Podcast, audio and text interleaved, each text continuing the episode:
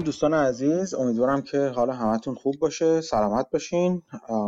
این گفتگوی هفتگی پرس زنی در بازاره. ما هر هفته دور همگی جمع میشیم. تقریبا هر هفته اگر عمری باشه. و راجب اتفاقاتی که تو بازار هفته گذشته افتاده برای اون جالب بوده یا چیزهایی که خوندیم و برای جالب بوده با همدیگه حرف می‌زنیم. شکل گفتگوی شکل آزاد هست. لزوما موضوع خاصی توش در میون نیست. بنابراین اگر سوالی چیزی به ذهنتون رسید بپرسید یا من یا بقیه اگر بدونین جواب میدیم. اگر موضوعی براتون جالب بوده حتما با ما به اشتراک بذارید ما هم یاد بگیریم از شما. این گفت این گفتگوی هفتگی تو کلاب هاوس پخش میشه ضبط میشه البته.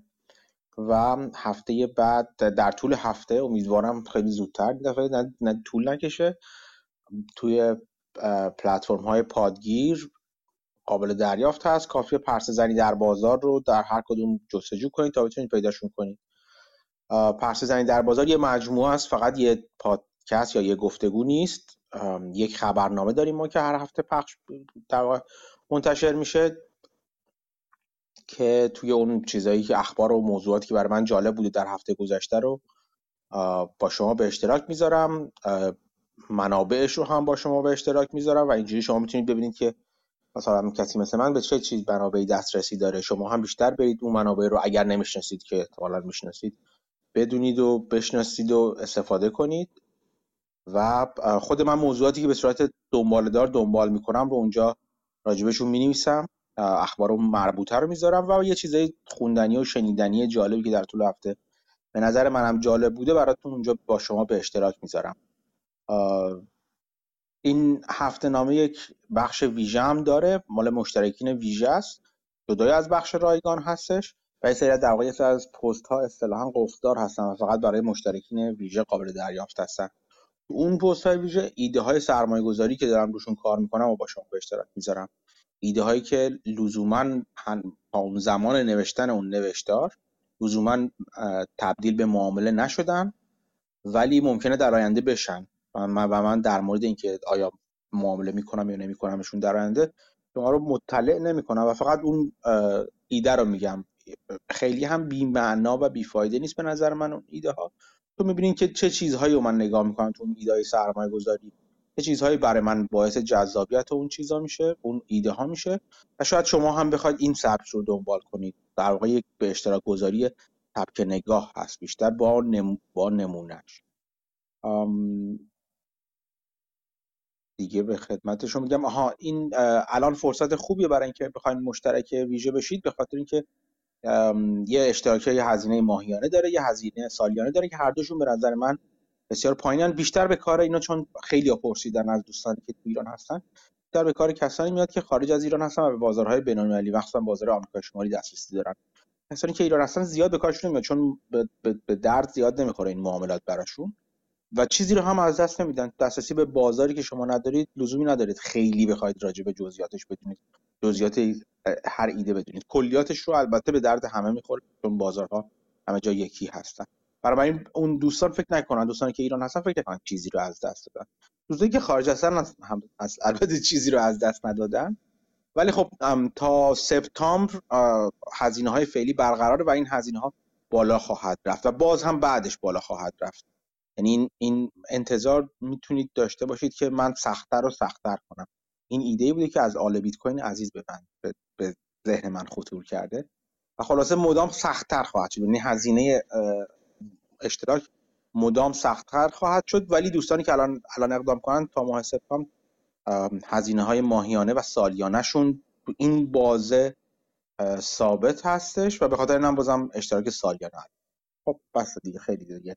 تبلیغات بازرگانی کردیم. به جز پادکست و خبرنامه حساب توییتری رو هم می‌تونید دنبال کنید. این شماره شاید یک این این قسمت این هفته شاید یکم راجع به ایده هایی که تو به عنوان ایده های ویژه مطرح شده همین راجبشون صحبت کنم تا بگم که چه چیزهایی هست هرچند تو هر ایده تقریبا یک بخش من رایگان رو گذاشته این یعنی اون اولش که اطلاعات و مقدمات رو میگم راجع به اون ایده فکر می‌کنم به درد هر کسی ممکنه اونا بخوره اونا, اونا رو به, عموم به طرف عموم می‌ذارم. فقط اونجا که خود ایده مطرح میشه رو می‌ذارم پشت پیگار این هفته شاید یکم صحبت کنم راجع به ایده هایی که تا اینجا مطرح شده ببینید که چه چیزهایی بوده. حساب توییتری رو هم دنبال می‌تونید بکنید. حساب توییتری من حساب توییتر پادکست هر دو هستن که توشون روزانه اخبار اقتصادی و موضوعات اقتصادی رو که برام جالب هستش به اشتراک می‌ذارم. اونجا هم می‌تونید اینا رو دنبال کنید.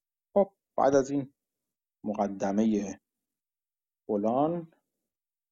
بذارین اول نظرات چی بوده که گفتن. میشه هر چند وقت باری که اپیزود مونولوگ مثل اولیه ها بذار. بذار با دال دال دوست عزیز. آره فکر خوبیه. منم به نظرم نظر خوب و نظر کاملا به جاییه. شاید گفتگوها یه خورده در هم بر هم باشه. خب طبیعت گفتگو همینه.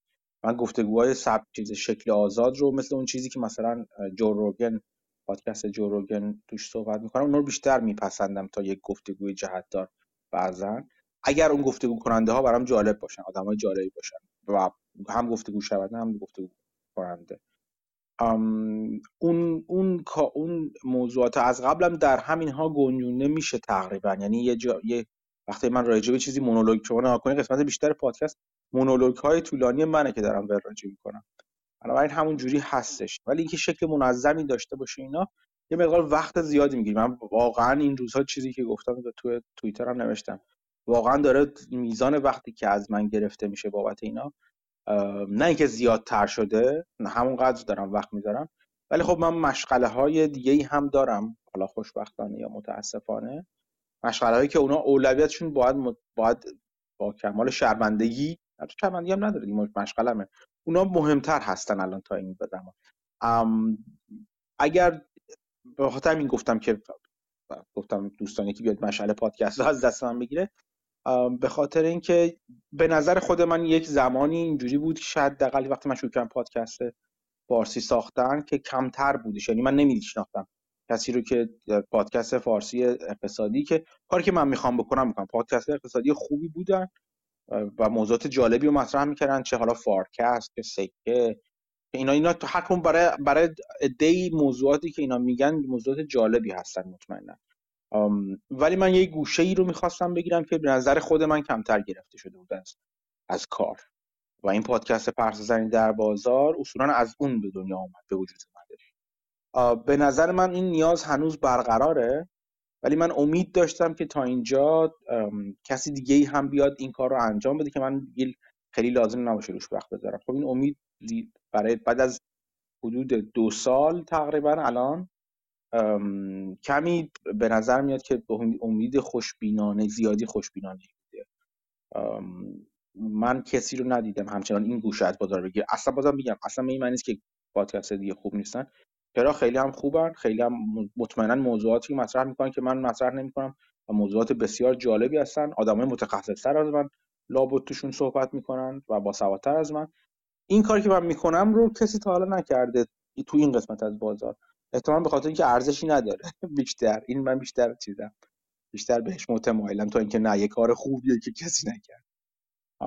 ولی خب الان کم کم این بعد این دو سال این, این وقت من یه مقدار سخته. به خاطر همینم از این نظر متاسفم که نمی‌تونم این کار رو بکنم به صورت قدیم. شاید باید بعضی دوستان پیشنهاد دادن که کمک کنم لطف کردن واقعا. هنوز به فکرم نرسیده چطوری می‌تونم از کمک دوستان استفاده کنم. یعنی خیلی بهش فکر کردم ولی خیلی هنوز تصمیمی نگرفتم.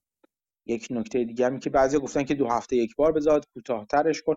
همه حرفای درستی دارم. فکر می‌کنم که چه کار می‌تونم بکنم. ولی هنوز میگم هیچ کدوم از این ایده هایی که ایده های خوبی هم هست مطمئنا دوستان دادن هنوز برای من خیلی راضی کننده نبوده که به سمت یک, یک کدومشون برم یا ازشون استفاده کنم. ولی لطف دوستان شامل حال من شده که چه توییتر چه تو تلگرام از من پیشنهاد کمک دادن که خیلی خیلی ممنونم از همشون چه پیام چه بهروز چه دوستان دیگه که پیغام دادن بازار ازشون ممنون. حالا بذاریم چه جوری اگه بازم بین ایدهاتون رو بگین. اگه فکر می‌کنین یک راهی وجود داری که اون کیفیت بهتر باشه بهتره برای شما و این کیفیت بهتر نیست. این که چجوری می‌تونم من وقت کمتری بذارم پذیرای ایده های شما هست. خب. دیگه به خدمت شما ارز کنم که همین من یه چند تا چیز هستش که این هفته می‌خوام راجبشون صحبت کنم ولی خب حالا بذار بریم اول بریم سلام علیکم چه خبر؟ چطوری؟ مسعود چطوری؟ کیوان؟ خوبی شما؟ درود بر شما مرسی. شما چطورین؟ منم خوبم مرسی. ممنونم. چه خبرها؟ خبرام که تو خبرنامهتون اشاره کردین. یکی از جالبتریناش همون به بث ان بیاند که هواشیش روز و روز بیشتر میشه. برای کسایی که نمی‌دونن خیلی تو ماجرا نیستن یکم از چیز می‌تونی بگی. که شرکت چیه چیکار می‌کنه و چی بود ماجرا چی هست؟ راست شرکت رو خیلی نمی‌شناسم ولی خب یه چیزایی میگم. یه سال پیش بود یه سال خورده پیش بود که یه سری اتفاقا افتاد و یه پدیده وجود اومد که بهش می‌گفتن meme stock که معروف ترینش هم GameStop بود و داستان این بود که یه توی subgroup WallStreetBets توی Reddit با هم سعی کردن دستگیری بکنن یه سری کمپانی ها رو که فکر می‌کردن unfairly ناعادلانه قیمتشون رفته پایین بیان اونا رو بخرن و اونایی که شورت کردن این سهام ها رو تنبیه کنن و عدالت رو برگردونن و همه با هم پولدار بشن. و خب این کار رو برای گیم استاپ تا حدی کردن و خب قیمت گیم استاپ از حدود 5 دلار رفت تا 400 خورده دلار. مثلا یکی مثل رورین کیتی معروف بود. این میلیونر شد عملا حالا نمی‌دونم قبلش هم بود یا نه ولی خب خیلی پول به دست آورد و اتفاقاتی افتاد نظیر اون گفتگویی که تو مجلس رخ داد ببینن چه اتفاقاتی افتاد همه اینها. سهامای دیگه هم بود تو این داستان میم مثل AMC که تئاتر بود مثل همین Bath and Beyond و مثل BlackBerry و غیره. بعد خب این یکم تبش خوابید وقتی که اون speculation کم شده از پارسال تا الان. البته همچنان بحث این سهام قیمتشون خیلی بالاست. ولی خب یکی از سهامایی که قیمتش اومد پایین Bed Bath and Beyond بود که هفته پیش تقریبا سه چهار برابرش از 5 دلار. فکر کنم رفت تا 20 20 خورده دلار اگه اشتباه نکنم. و دوباره می‌گفتن حالا short squeeze رخ داده. بعضی می‌گفتن نه gamma squeeze رخ داده. و داستانه حول و حوشش که این وسط دو تا داستان جالبش یه پسر دانشجوی 20 20 ساله 20 اندی ساله است که 20 خورده میلیون سرمایه گذاری کرده بود 5 6 درصد سهام کمپانی رو خریده بود Bed Bath and Beyond رو و حتی یه نامه هم نوشته بود به مدیریت که به نظرش چجوری میشه turnaround رخ بده و business بهتر بشه و cash burn ش کم بشه بتونه به سودهی برگرده و اینها. چند روز بعدش قیمت سهام به شدت رفت بالا. این بنده خدام 110 میلیون سود کرد و position ش رو liquidate کرد. که حالا یه مقاله هم بود آقا مهدی گذاشت در موردش که ظاهرا این پسر عموش می‌گفت به قول خودشون friends and family پول دادن بهش. ولی خب بیشتر ظاهرا یه عمو یا دایی بوده که پول گذاشته. یه hedge fund ی هم ثبت کردن. چند روز قبل از اینکه این position رو بگیره کل این hedge fund 25 میلیون capital داشته که همش هم گذاشته تو Bath and Beyond. یکی دو هفته بعد از اینکه این hedge fund رو افتاده این نامه رو زده این squeeze رخ داده و حالا هر اتفاقی که افتاده و این فروخته و تو چند روز این چندین میلیون رو سود کرده که خیلی علامت های سوال راجع به این trade هست. یه طرف دیگه داستان که فکرم جدیدتره حالا یا شاید تو خبرنامه اشاره نشد یا من ندیدم داستان کوهنه. این یکی از اسم برایان یا رایان کوهن که این یه investor ه که قبلا سابقه داشته چند جای خوب و وارد GameStop شد و می‌خواست کمک کنه GameStop رو turn کنه توی Bed Beyond هم یه position گرفته بود. position در 12 درصدی بود فکر کنم.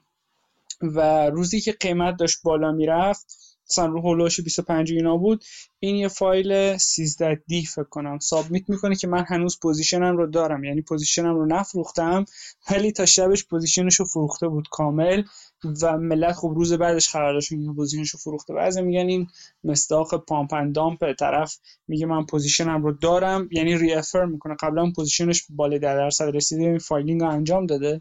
حالا دوباره یه filing دیگه انجام داده که من این position هنوز دارم.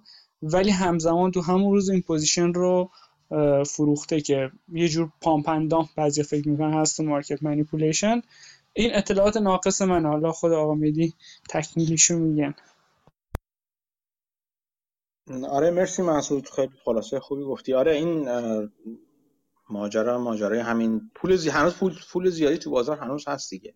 دست ملت پول هستش. ملتی که ظاهرا اون پول می‌تونن خرج شرط های بختکی بکنن. دارن می‌کنن. رایان کوهن مؤسس شرکت چویی بودش. شرکتی که غذاها و لوازم و خلاصه محصولات مربوط به حیوانات خانگی رو میفروخت. این چویی خیلی شرکت خوبی بود خیلی خوب پیشرفت می‌کرد. و اصولا یک چیزی که بودش این که به خاطر خدمات خدمات به مشتری کاستمر سرویس بسیار معرکه ای که داشتش مشتریان بسیار بسیار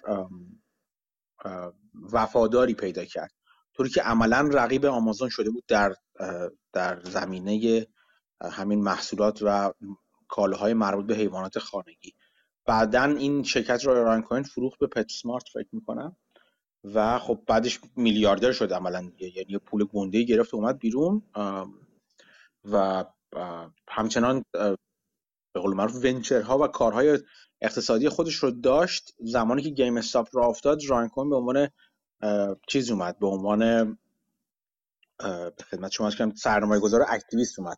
این ماجراها مدت ها بعد از این کشف GameStop توسط کسی مثلا مثل مایکل بری یا حتی Roaring Kitty و اینا اینا Roaring Kitty و اینا خیلی زودتر فهمیدن که GameStop شرکت بسیار خوبی. بسیار بهتر از اون چیزی که اون موقع بود. یعنی سهام 4 5 دلار بود. اینا می‌گفتن که نه خیلی بیشتر از این حرفا می می‌ارزه.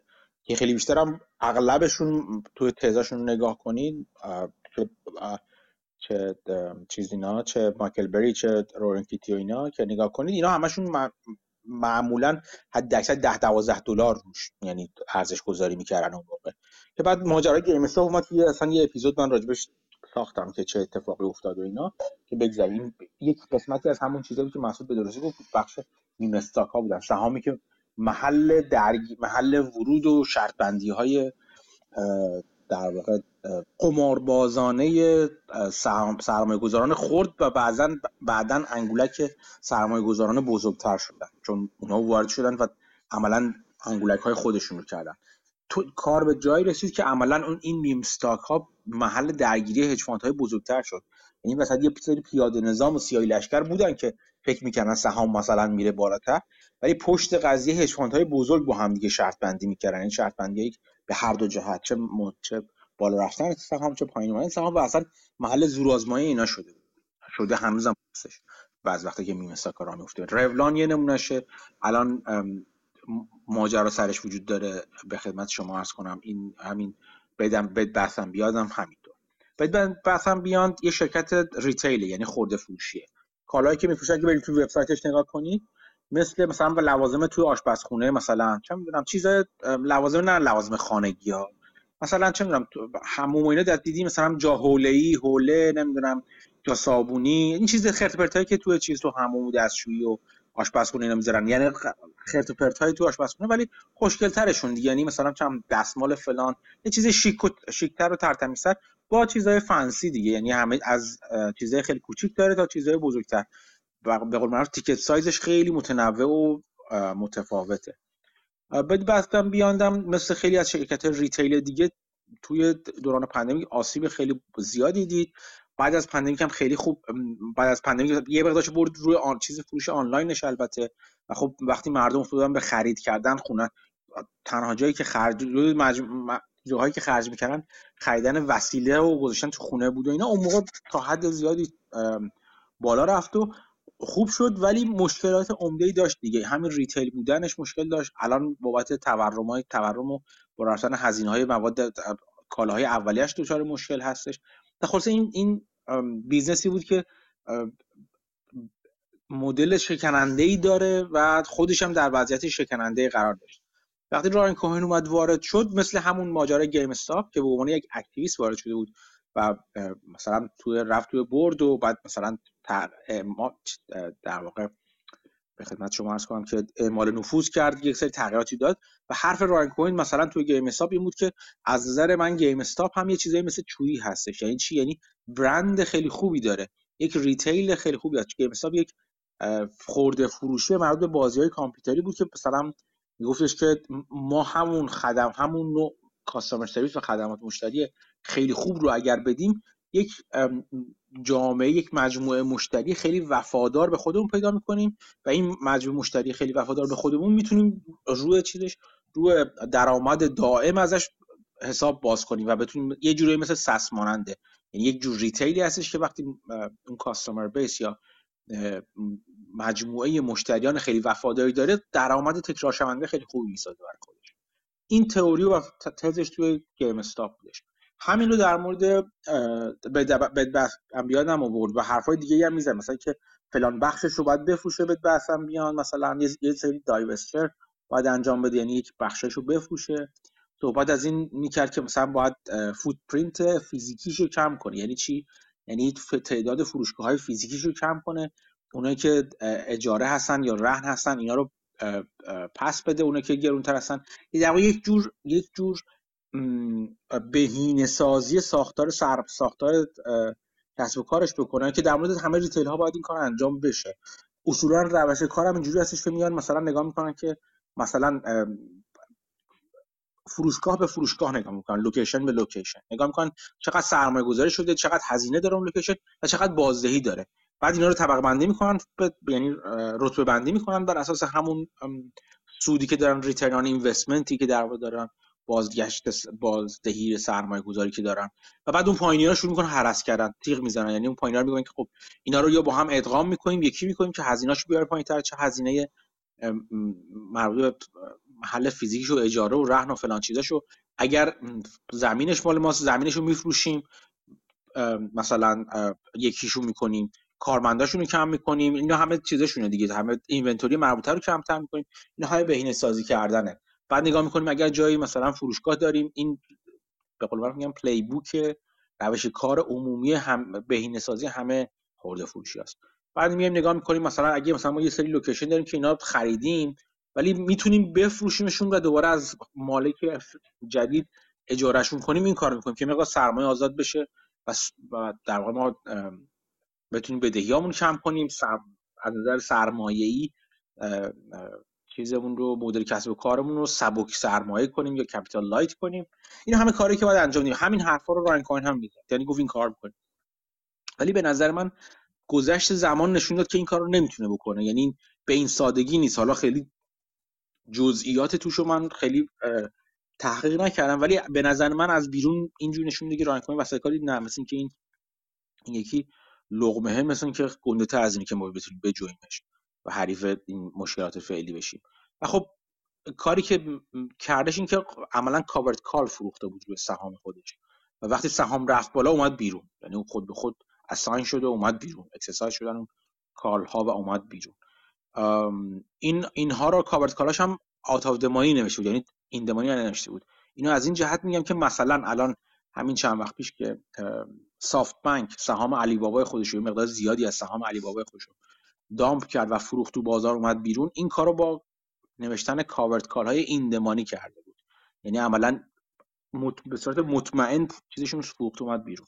ولی در مورد رایان کوهن چیز شواهد نشون میده که اینجوری نبود یعنی و out of the money نوشته covered call هاشو که بیاد بیرون. یعنی می‌خواسته بیاد بیرون با قیمت بالاتر هم می‌خواسته بیاد بیرون ولی خب اینجوری بودی نبودی که. چون کسی که بخواد تغییر بده تو شرکت و امیدوار باشه که بتونه تغییرات انجام بده و turn around اصطلاحا بکنه covered call نمی‌نویسه دیگه. یعنی میمونه تو شرکت دیگه. ولی این covered call نوشتن و فقط هم برای چیز نیستش. فقط هم برای به دست آوردن پول اضافه نیست. هم یه پولی از این سهام چیزی در نه اینو نوشته بود که بیاد بیرون. و خب این ماجرا که اتفاق افتاد و سر خیلی از چیزا بی کلاه موند و طبق معمول باز آمار این اومد بیرون که آره تو بالا و پایین رفتن اخیر سهام به بیاند مثلا چند صد میلیون دلار مثلا پول این ور شد ریتیل رو ضرر کردن که کردن دیگه. بله. یکی یکی دیگه از دلایلی هستش که نشون میده شما حتی اگر activist خوب بشناسید لزوما رفتن توش دنبالش رفتن لزوما جواب نمیده. یعنی حالا مثلا راین کوهن کسی بود که وقتی وارد گیم استاپ شد تونست مثلا حالا ب... نه که فقط خود اون بود خیلی عوامل دیگه بود ولی نتیجه کار مثبت بود. البته فقط تنها چیزش بود تنها سابقه راین کوهن بود. یعنی اون وی سی ونچری که اسمش را انداخته آر سی ونچر راین کوهن venture ی که را انداخته و fund ی که داره باش این کار می‌کنه فقط سابقه گیم استاپ رو داشت. ولی در مورد شرکت دیگه هم هست. یعنی من نمونه وجود داره از حتی activist ی مثل الیوت مثلا که توی سهامی رفته و به زور break even کرده اومد بیرون. یا حتی break even هم نکرد. یعنی وقتی سهامو فروخته با قیمت حد پایینتر یا حد اکثر مساوی اون چیزی که هزینه کرده بوده براش این کار کرد.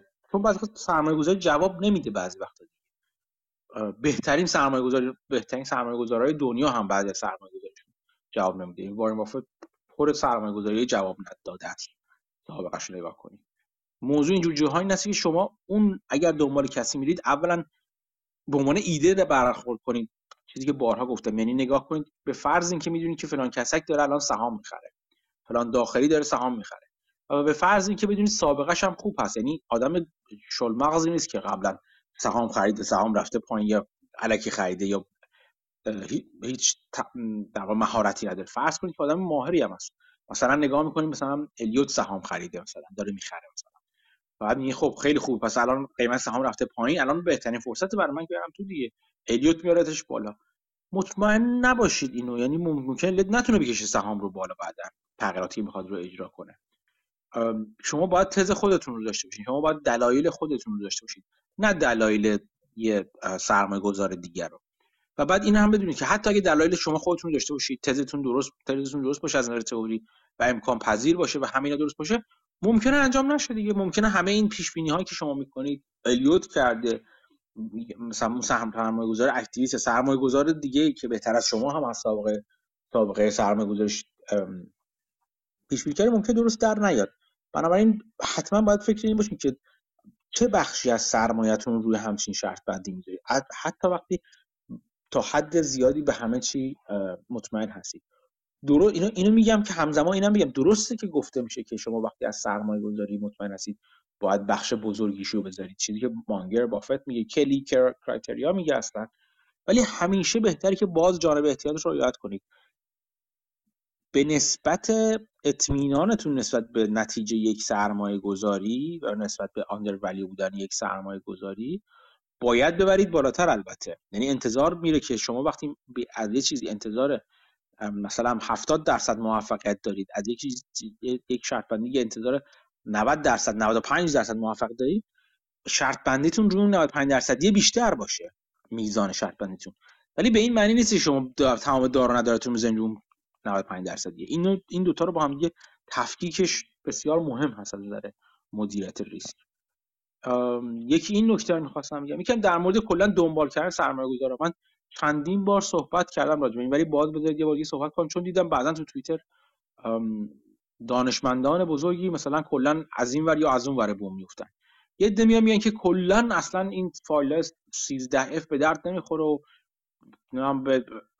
برای استدلالشون به چیزای درستی هم اشاره می‌کنن. به اینکه مثلا طرف مثلا بعد از 45 روز اینو فایل کرده و همینا درسته. همین چیزی که من هم بارها راجبشون صحبت کردم. ولی از اون طرف کسی که میگه یعنی کسی هم که نه حتما باید مثلا وقتی از فلانی بود دلیل چی بود برای اینکه فلان سهام خریدی میگه فلان چون فلان سهامدار بزرگ سهام سرمایه گذار بزرگ خریده. توی فایلش اومده. یعنی این این تفریط و افراد از هر دو طرف غلط هستش. بله درسته که سرمایه گذاری ها بعد از 45 روز در واقع ما داریم می‌بینیم. یعنی انگار مثل مثل یک تماشای تماشای یک کهکشانی هستیم که 45 روز نوری ما فاصله داره و این داریم گذشته اون چیز رو ما می‌بینیم. 45 روز گذشته شو داریم این کاملا درست هستش. ولی چند تا نکته مهمه. یکی اینکه شما سرمایه گذاره رو بشناسین که استراتژیش چی هستش. این شناخت سرمایه گذاری ممکنه به این ختم بشه. اون استراتژی اون 13 فایل فایل طرف کلا بی, بی فایده است یا اینکه خیلی هم با فایده است. یعنی چی؟ یعنی مثلا من فایل 13 سوروس یا مثلا رنسانس چیزی رو که نگاه می‌کنم جیم سایمونز رو نگاه می‌کنم برام بی معنیه چون می‌دونم انقدر با فرکانس و تناوب بالا اینا سرمایه یعنی میفروشن رو می‌خرن که این که اون لحظه 45 روز پیش پورتفولیوشون چه شکلی بوده کوچکترین اهمیتی الان نداره و ممکنه کاملا یک شکل دیگه داشته باشه. ولی از طرف دیگه شناخت می‌تونه از اون ور کمکتون باشه. یعنی بدونید که یک سرمایه‌گذار سرمایه‌گذاری بلند مدته. ببینید که در گذشته وقتی فایل 13 پر کرده مثلا اوریج داون کرده حتی. یعنی با پایین رفتن سهام سهامش رو بیشتر خریده. و استراتژیش هم بشناسید و اینا. اون وقتی یه ایده ایده باز هی تاکید می‌کنم. این ایده براتون می‌تونه محکم تر باشه. یعنی هر فایل 13 افی با هر فایل 13 افی یکی نیست. بعضیش کاملا بی‌معنیه از نظر از نظر ارزش اطلاعاتی برای الان شما. و بعضیشون بسیار با معنی می‌تونه باشه برای ارزش اطلاعاتی برای الان شما.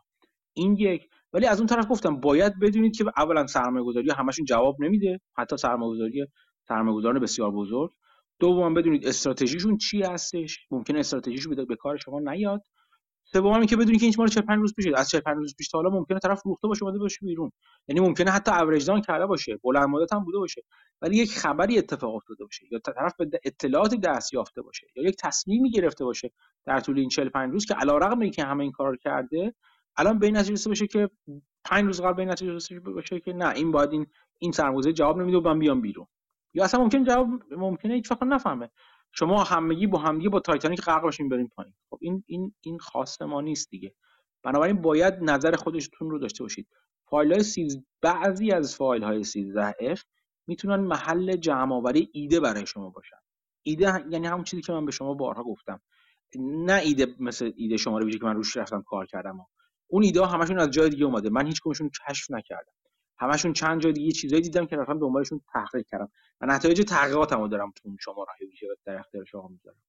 ولی مثلا این چیزی که توی توییتر می‌نویسم ایده. مثلا شرکتی که چند وقت پیش همین دیروز فکر می‌کنم راجبش نوشتم. یه شرکت چیزی هستش یه شرکت مثلا سمی کانداکتور و مثلا فبلسی هستش که مثلا خیلی هم خوب نیستش و ضرر داره هستش. داره میسوزونه پول داره میسوزونه فعلا. ولی مثلا یک سابسیدری داره که چند وقت پیش دو نیم در دو درصدش و چقدر درصدش رو فروخته به چند تا پرایوت اکویتی چینی. و ارزش گذاری که کردن اونا روی اون یعنی اون بخش اون بخش چند درصد کوچیکو به قیمتی خریدن که قیمت کل اون سابسیدری و بیشتر از مارکت کپ فعلی الان شرکت می‌ذاره. خب این یک ایده است. این نشون میده او چه چیز جالبی. یعنی اگر یعنی اگر اگر ها میاد ردیف میشه. اگر این ارزش گذاری درست بوده باشه و اگر اون سرمایه گذاری اون پرایوت اکویتی به درستی ارزش گذاری کرده باشن خریده باشن اون زیر مجموعه از خود الان شرکت بیشتر میاد. یعنی الان شرکت زیر اگه همشو بفروشه کلی پول در میاد یعنی ارزشش بیشتر از این حرفاست. بعد نگاه می‌کنیم می‌بینیم که خیلی خوب اون دور ارزش گذاری که اینا کردن دو برابر دور ارزش گذاری قبلی بود. یعنی ارزش گذاری که راند قبلی سهام قسمتی از سهامش رو به سرمایه گذاران دیگه فروخته دو برابر شده توی مدت. یعنی نشون میده این ارزشش داره میره بالاتر. خب اینم نشونه خوبی هستش. ولی خب خود شرکت داره پول میسوزونه. یعنی اینا همش هم اینا تو ذهنتون بیاد. یعنی من می‌بینم که یک اناملی یک چیز جالبی تو بازار وجود داره. ولی همین روند که میرم جلو نگاه می‌کنم این شرکت داره پول میسوزونه. خب چقدر داره پول میسوزونه؟ مثلا سالی مثلا 15 16 میلیون داره پول میسوزونه. اون چیزی هم که فروخته انگار بخواد بزنه به زخم این 15 16 میلیونی که سال آینده قرار بسوزونه. خب پس بعد من ببینم این خندقه بالا تا کی می‌خواد پول بسوزونه؟ باید برم کسب و کار رو بشناسم. بعد ماجرا شروع میشه. این اینو من به عنوان ایده توی دو تا سه تا توییت به عنوان ایده مطرح کردم. ایده است. ایده خام خامه. مثل اینکه شما من بپیشنم که مثلا وارن بافت این ماه رفت فلان سهامو خرید. که ماه پیشم خریده بود بیشتر خریدش. اوکی این ایده است. من چه می‌دونم وارن بافت چی می‌خواد از اون سهام؟ با... یعنی ب... نه که چه می‌دونم ممکنه بدونم. ممکنه تحقیق کنم و بفهمم. ممکنه سالها بافت رو دنبال کردم زندگی نامش رو بدونم طرز سرمایه گذاریش رو بشناسم و بدونم الان بافت از این سهام چی می‌خواد. آیا این همون چیزی که منم می‌خوام؟ ممکنه بافت چون که بارها دیدیم یک یک ریترن 10 درصدی بخواد از این موضوع. آیا منم 10 درصد می‌خوام؟ و چقدر از سرمایه‌اش گذاشته روی این موضوع؟ یک صدم درصد پورتفولیو بکار گذاشته. من چی؟ برام معنی داره اصلا مثلا یک صدم درصد پورتفولیو روی شرط بندی بذارم که خودم علافش کنم؟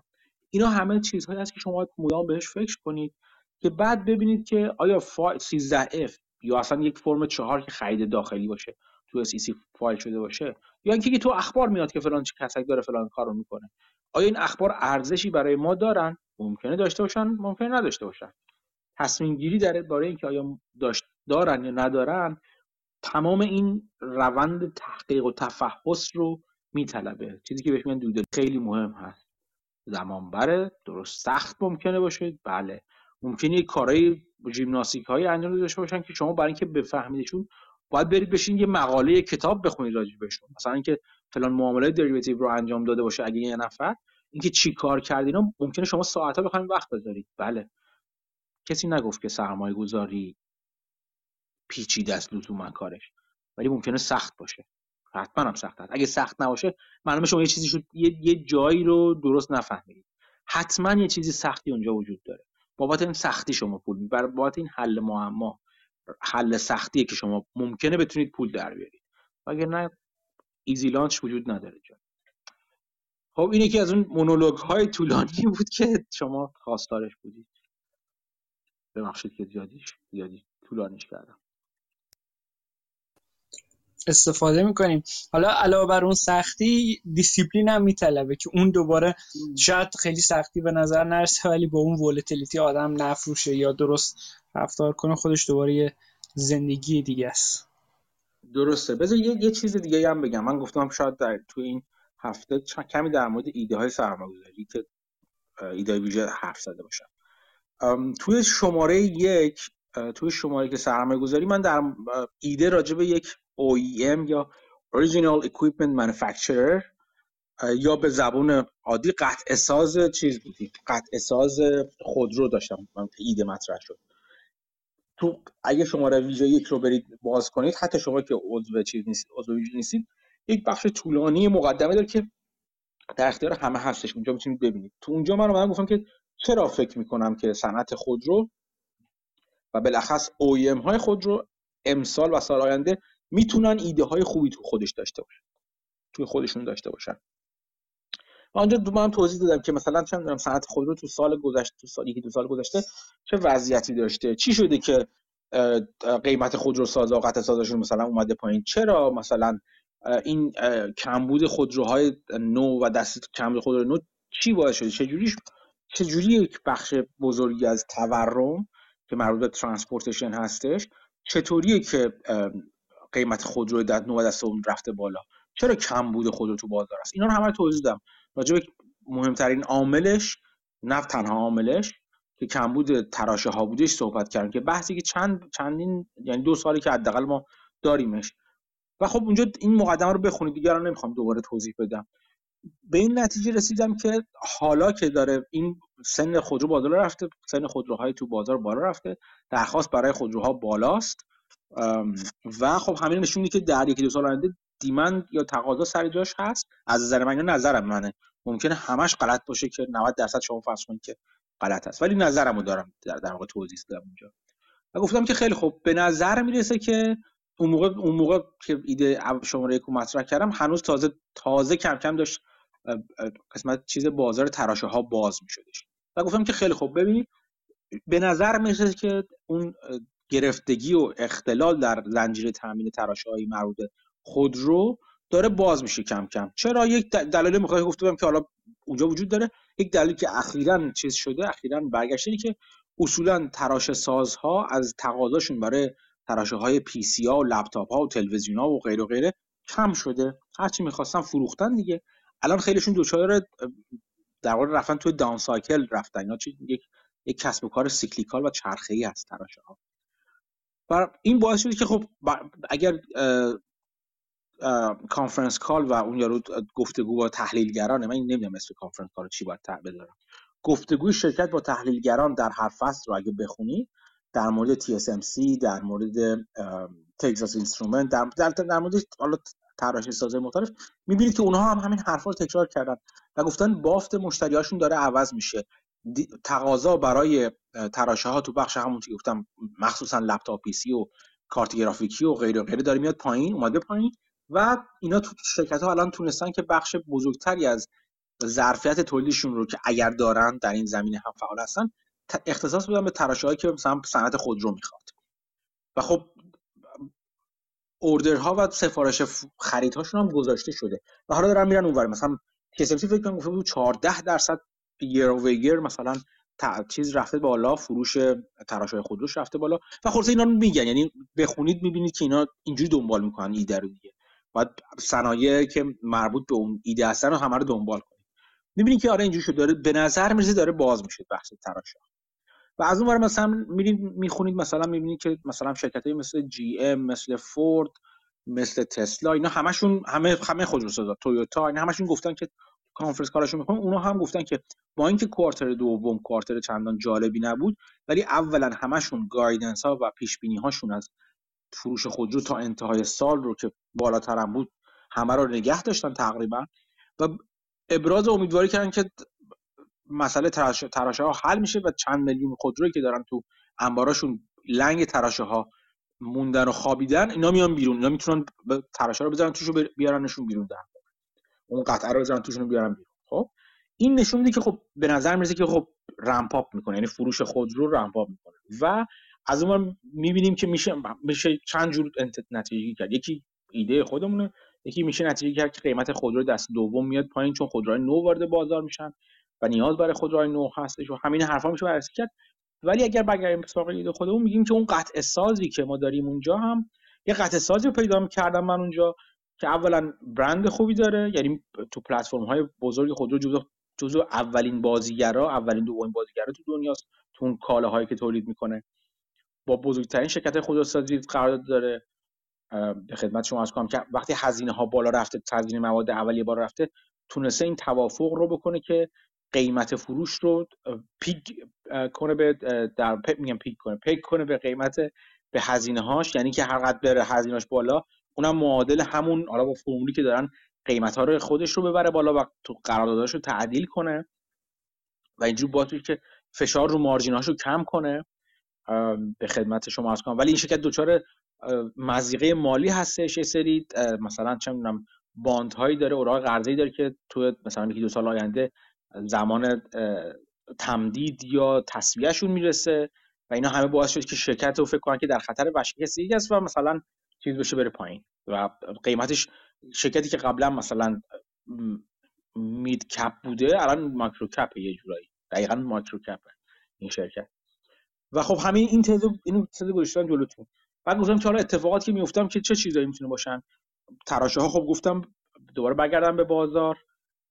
شرکت می‌تونه از نظر چیز وامش رو renew کنه یا تجدید کنه. چون الان credit market ها خیلی tight هستن اصطلاحا و وامگیری وامدهی تجدید refinance اینا به سختی داره انجام میشه.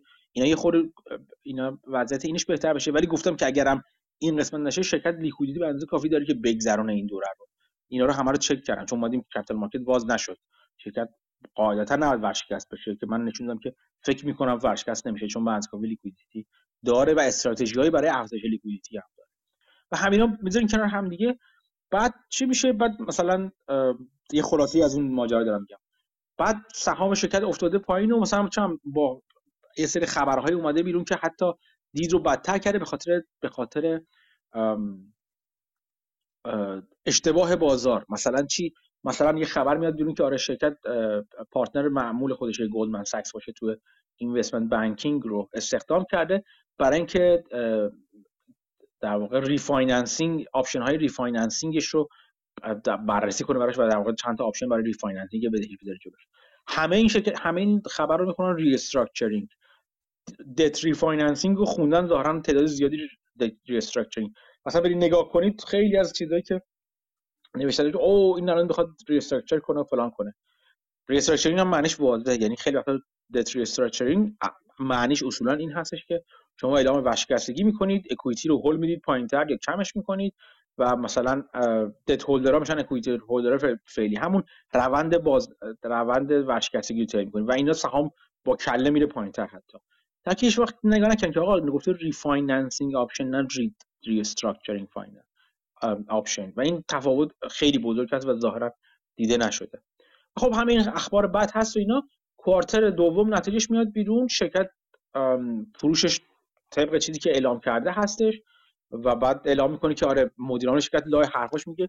اون ماجرا refinancing داره ادامه پیدا می‌کنه. ما guidance هم سعی داشته ما مطمئن شدیم از refinancing تا حد زیادی. فعلا جزئیات بیشتری نمی‌تونم بدم بهتون ولی تو ماهای آتی جزئیات بیشتر رو در اختیارتون قرار میدم. سهام دو برابر میشه در عرض دو سه روز. خب؟ چرا چرا چیز شد؟ چرا دو برابر شد؟ به خاطر همین احساسات خوبی که تو بازار اومده. و همزمانیش با اینکه کلا S&P 500 هم رفته بالا این چند روز. یعنی خود دید از نظر تورم اینکه تورم در آینده بهبود پیدا می‌کنه خبرهای بهتری اومده بیرون. مثلا CPI مثلا از چه می‌دونم 9 و 1 شده 8 و نیم. یا هم که core CPI تکون نخورده باشه مثلا. و خب همه نشونی که خب پس اگه تورم داره میاد پایین بانک مرکزی هم چیزو شل می‌کنه. بانک مرکزی هم سر در واقع روند چرخش رو کم کم اجرا می‌کنه و افزایش نرخ بهره رو با سرعت قبلی حداقل و با با بازه های قبلی مثلا 75 درصدی ادامه نمیده و همینا خبرها با هم جمع میشن. خب capital market باز میشه این refinancing می‌کنه. همه خوشحال و خندان. خب سهام میپره بالا. ولی من چون هیچ کدوم از این اتفاقات نیافتاده یعنی من دو سه تا کاتالیست برای خودم داشتم دیگه. یا آقا مثلا اولا که تراشه ها باز بشن دارن میشن ولی همچین نشده هنوز. و انتظار داشتم شرکت برای مثلا بدهی که 2023 داره تا انتهای امسال refinancing ش رو انتظار دارم که مثلا انجام بده. هنوز که نداده. همه اینا فقط از نظر من اینکه خبرهای خوب یعنی حرفهای خوب زده شده در مورد اتفاقاتی که ممکنه بیفته. ولی اتفاق خوب واقعا نیافتاده. بنابراین تزه هنوز عمل نکرده. بنابراین من انتظار دارم که سهام بره پایین دوباره. دوباره شوت بشه بره پایین. خب؟ این همون دیسیپلینی که مسعود میگه. یا بدونید دارید چی کار می‌کنید. اگه سهام پرید بالا بدونید به چه دلیل رفت بالا. آیا فقط ذوق بازار از تصور اتفاقاتی که ممکنه بیفته یا واقعا ذوق بازار اتفاقاتی که افتاد یا داره میفته این دو تا با هم یه تفکیک باید بکنید چون باعث میشه وقتی سهام بره پایین هول نکنید و نفروشید این خیلی خیلی خیلی حرف مهمیه. این چیزی که هر دفعه میان میگن که یه یه بنده خدایی بود توی توییتر همیشه از من می‌پرسید آقا اینو بخرم یا نخرم؟ من چه می‌دونم بخری نخری؟ این سوالی که باید خودت جواب بدی بهش. چرا خرید؟ اینو هم فلان چیزو بفروشم یا نفروشم اومده پایین. من همیشه جوابم اینه خب تو چرا خریدیش؟ هر کس بتونه جواب بده که چرا خریدش بعدا هم می‌تونه به این پاسخ به این پرسش جواب بده که پاسخ بده که چرا باید بفروشدش؟ آیا باید بفروشدش یا نفروشدش؟ برای تو گام اول شما باید دلیل خریدتون واضح باشه براتون. و بعد همونطور که مسعود گفت دیسیپلین داشته باشید. با بالا و پایین رفتن این چیزا سهام لزوما تصمیم شما نباید عوض بشه. قیمت سهام نظر بقیه بازار راجع به سهامه. که ممکنه درست باشه ممکن غلط باشه. و ممکنه شما قبولش داشته باشین یا ممکنه شما قبولش نداشته باشید. باید بفهمید که بازار چی میگه و چرا اون حرفو می‌زنه و چرا شما آیا باهاش موافقید یا مخالف هستید الان نمونهش مثلا هم در مورد همین مسعود ما از مسعود می‌خوایم راجع گرین بریک و گزارش اخیر جی پی مورگان بود. مسعود راجبش داونگریدش کرده بود؟ فکر کنم آره. اگه اشتباه آره. نکنم. خوندی الان مسعود در یک همچین وضعیتی هست یک سهامی رو دوست داره و خریدتش و الان ج... احتمالا جی پی مورگان حالا من نیست کی بودش. اومده گفته که نه این سهام اونقدر نمیارزه و دانگریدش کرده. سهام 7 درصد افتاده پایین. خب احساس چیه مسعود الان در این لحظه؟ من احساس خوشحالی دارم به خاطر اینکه کمپانی داره بای بک می‌کنه و خب اگه بخواد بای بک همچنان بکنه هرچی ارزون تر باشه بهتره. ارجاع میدم به نامه جیک تیلور که خودتون گذاشته بودین توی خبرنامه که به خوبی این رو توضیح میده. خیر خب یه کمی ازش بگو چی گفته جیک تیلور که برای بقیه که ندیدن نامه رو هنوز. جک تیلور تایتلش فکر کنم همچین چیزی که او بوی that escalated so fast یا همچین چیزی این تو نامه های قبلیش نوشته بود که درست S&P 500 اینقدر ریترن داشته مثلا 10 درصد فرض کنید یا بیشتر تو ده سال اخیر ولی به خاطر اینکه به شدت رفته بالا دیگه تو ده سال آینده یه ده سال مرده ای رو خواهیم داشت. عملا ریترن بازار اصلا منفی خواهد بود. یعنی مثلا حساب می‌کرد مثلا چقدر سیل رشد می‌کنه چقدر دیویدند میدن. چقدر پی یا تغییر می‌کنه همه این عددا با هم. و در نهایت به این نتیجه می‌رسید که بازار مثلا تا ده سال آینده سر جاش میمونه یا حتی چند درصدی هم میره پایین. ولی خب تو نامه اخیرش گفت که بازار یهو به شدت ریخ پایین تو 6 ماه اول سال. و می‌گفت این پیش بینی که ما کرده بودیم که تو ده سال آینده اینقدر میریزه همین الان ریخت. و در ادامه توضیح میده که البته معنیش این نیست که از این جلوتر بازار نمیریزه و اون فر که جک تیلور براش حساب کرده بوده از اون کمتر نمیره و یا بالاتر نمیره.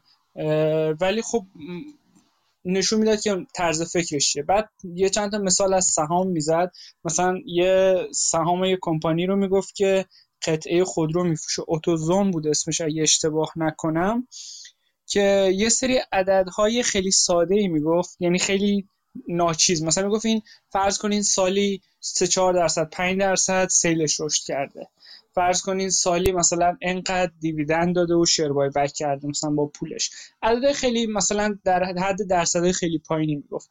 ولی در نهایت می‌دید تو مثلا 15 20 سال این کمپانی بالای 20 درصد compounding return داشته برای shareholder اش و می‌گفت که وقتی قیمت سهام میره پایینه که buyback همچین کمپانی می‌تونه همچین return خیلی خوبی بده و حساب کرده بود که اگه قیمت سهام بالا باشه این buyback انجام بشه چند درصد return میده. قیمت سهام پایین باشه چند درصد return میده. و شما می‌دیدین که این مثلا compounding return کمپانی از 6 درصد تا مثلا 30 درصد فرض کنین نوسان می‌کنه توی یه بازه زمانی 10 ساله یا بیشتر. بسته به اینکه قیمت سهامی که buyback توش انجام میشه چقدره. و خب راجع به دیسیپلین capital allocation اینا حرف می‌زد می‌گفت که تو دهه آینده چنین کمپانی هایی که سود خواهند داد به ما ولی در این حال می‌گفت که نگه داشتن همین کمپانی حتی اگه آدم بتونه همه این چیزها رو ببینه و تشخیص هم بده سخته. مثلا مثال می‌زد همین AutoZone چند بار 30 درصد 20 درصد 40 درصد اینها drawdown داشته. یعنی از آخرین peak ش اینقدر اومده پایین تر و شما همچنان باید این رو نگه میداشتین که به اون return مثبت 20 درصد compounding مثلا در سال توی بازه طولانی دست پیدا بکنید حالا داستان Green Brick هم همینه. یه analyst ی حالا اومده میگه short term مثلا housing market ما توش pressure می‌بینیم و مثلا قیمت ها ممکنه بیاد پایین و نرخ بهره رفته بالا. وام کمتر ملت می‌گیرن. یه recession ی تو housing market داره می‌بینه و به خاطر همین اومده Green Brick رو downgrade کرده که قیمتش بعد از این مثلا 7 درصد ریخته. اول حالا تو پرانتز این یه جور من نمی‌دونم market manipulation شاید حساب نشه ولی investor ی که analyst ی که می‌دونه می‌خواد این کار رو بکنه یه جورایی می‌دونه که بازار خواهد ریخت. حالا خودش یا اطرافیانش شاید همچین بتونن روش trade بکنن. نمی‌دونم insider trade حساب میشه نه. unethical که قطعا هست. ولی خب به جز این خود Green Brick تو هفته های اخیر خیلی رفت بالا دیگه. از فکرم 16 17 دلار دو سه ماه پیش رسید به 30 دلار اگه اشتباه نکنم.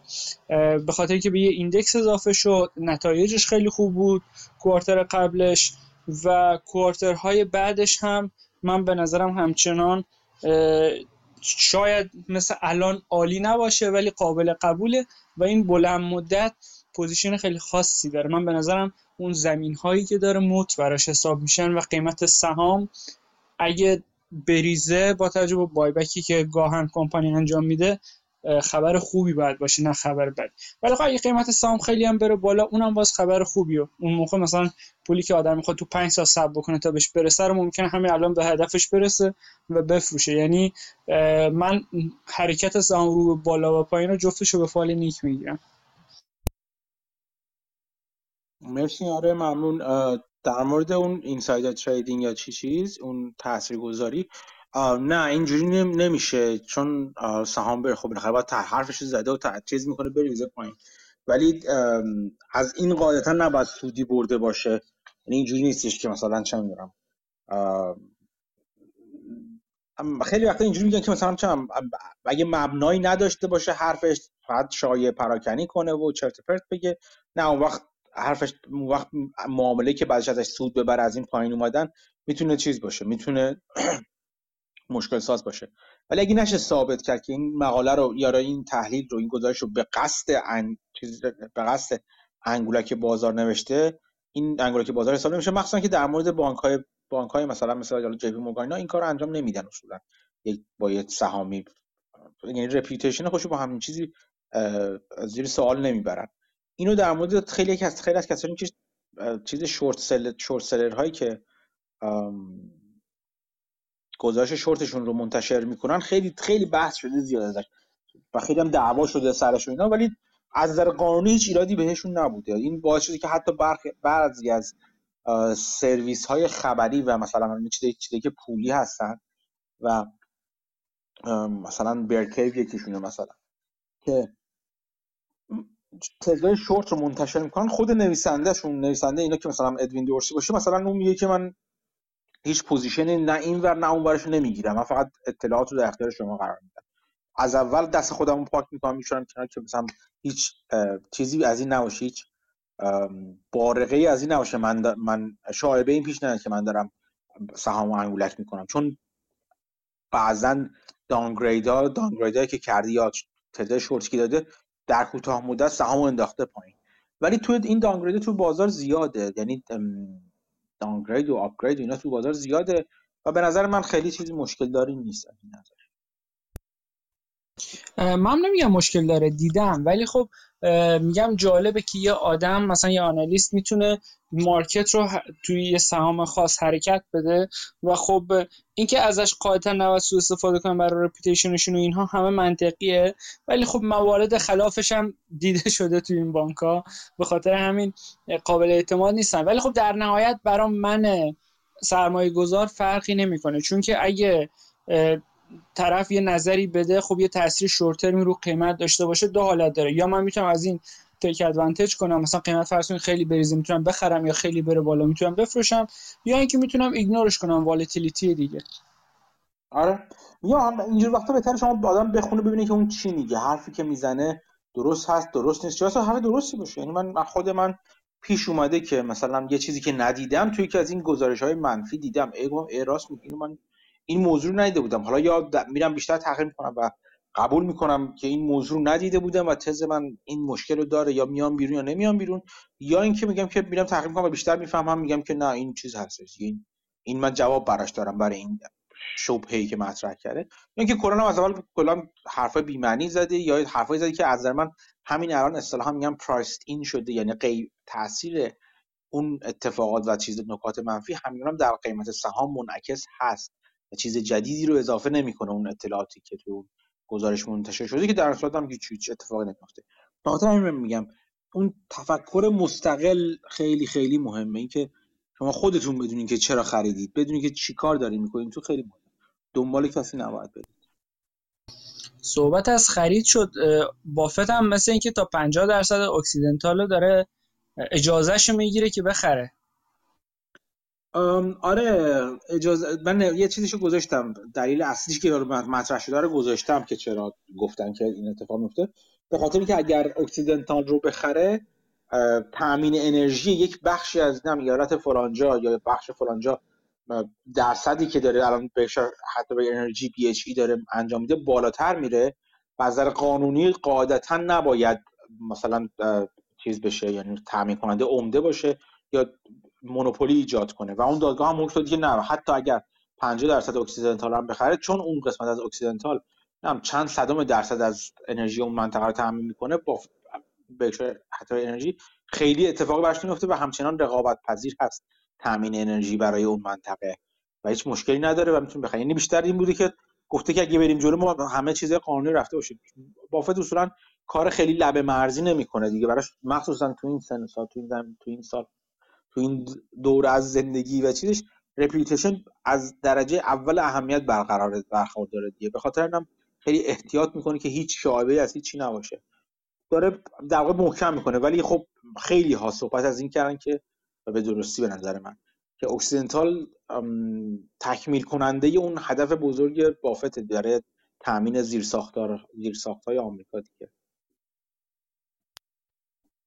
مرسی. تو چتم هادی سوال می‌پرسه در مورد یک درصد مالیات روی share buyback توی Inflation Act ی که Inflation Reduction Act ی که بایدن امضا کرده. حالا فکر کنم سوالش اینه که چه تأثیری می‌ذاره روی buyback کمپانی فکر کنم. buyback ی که از الان نیست این یعنی قانون از سال دیگه قرار اجرا بشه. احتمال میره که اون شرکتی که می‌خوان buyback انجام بدن از پایین بودن قیمت سهام امسال که خیلی اومدن پایین داریم می‌بینیم. استفاده کنن و بایبک رو شدت بدن سرعت بیشتری بدن که از تو فرصت حاضر که لازم نیستشون یک درصد اضافه رو هم بدن هم تا می‌تونن اون قدری که می‌خوان بایبک کنن رو انجام بدن. ولی خب یک درصد خیلی عدد بزرگی نیست.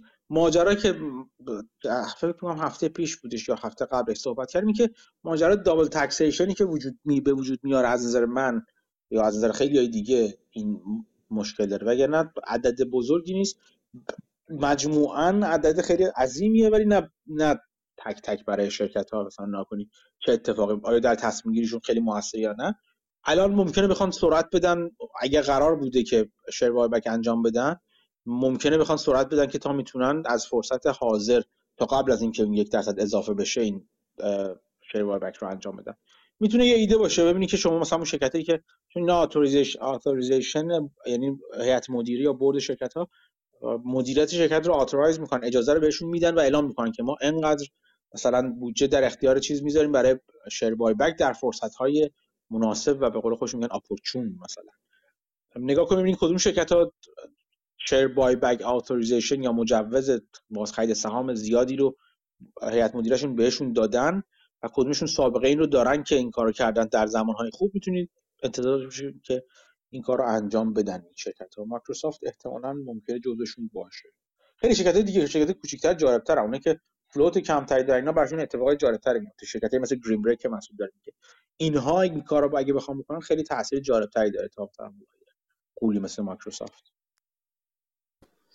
اون انرژی هم معمولا خوب بای بک انجام میده. آره. راستی EMBC هم گزارشش اومد. اون کمپانی که سوزن انسولین میساخت و تو گروه یه بار راجبش حرف زدیم. گزارشش مثبت بود. از پیش بینی هاش یکم بهتر در آورده بود. بعد از اون بهتر اومد. فوروارد گایدنسش هم بهتر کرد و گفت انذار داریم یک کم بیشتره نه خیلی. ولی خب همه اینا باعث شد که سهام فکر کنم 17 درصد 20 درصد تو یه روز بره بالا. و خب بازارم اوورال داشت می‌رفت بالا. یعنی تو این یکی دو هفته اخیر فکر کنم یه سی درصدی حداقل یا بیشتر بالاتر از یعنی اون قیمتی زمانی که راجبش حرف زدیم.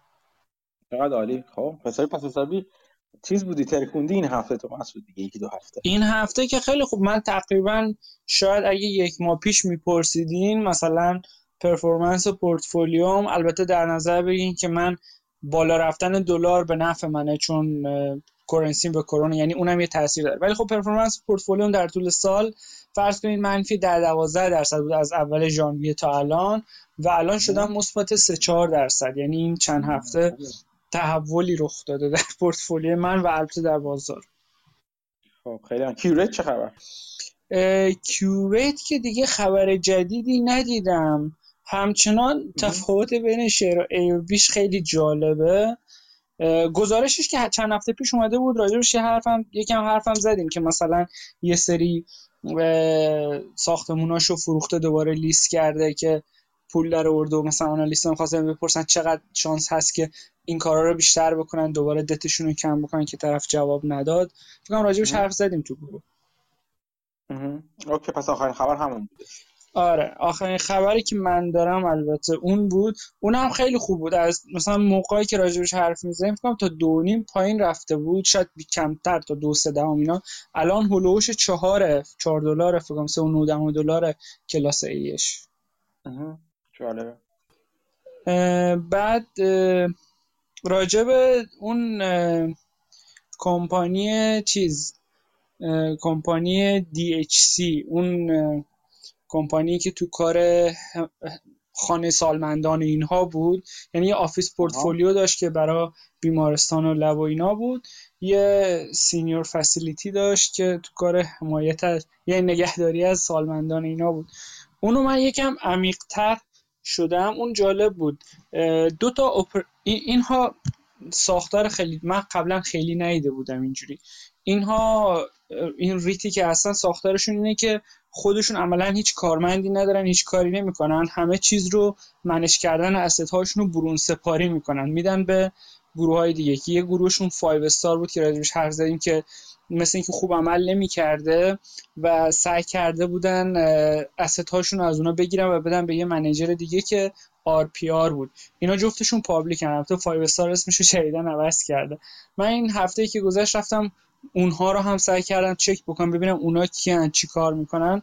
مثلا 5 Star یه کاری که داره می‌کنه اینه که می‌خواد CEO CFO جدید بگیره. یعنی قشنگ سعی داره می‌کنه business رو turn کنه. ولی خب نصف اون asset هایی که DHC داده بوده به 5 Star هم ازش گرفته و داده به RP, RPR RMR همچی چیزی RMR و حالا در نهایت من یکم عمیق‌تر که شدم دیدم همین board of director ای DHC تو همون عملا RMR هم هستن و عملا مدیریت و CEO همه اینا جز این board ن.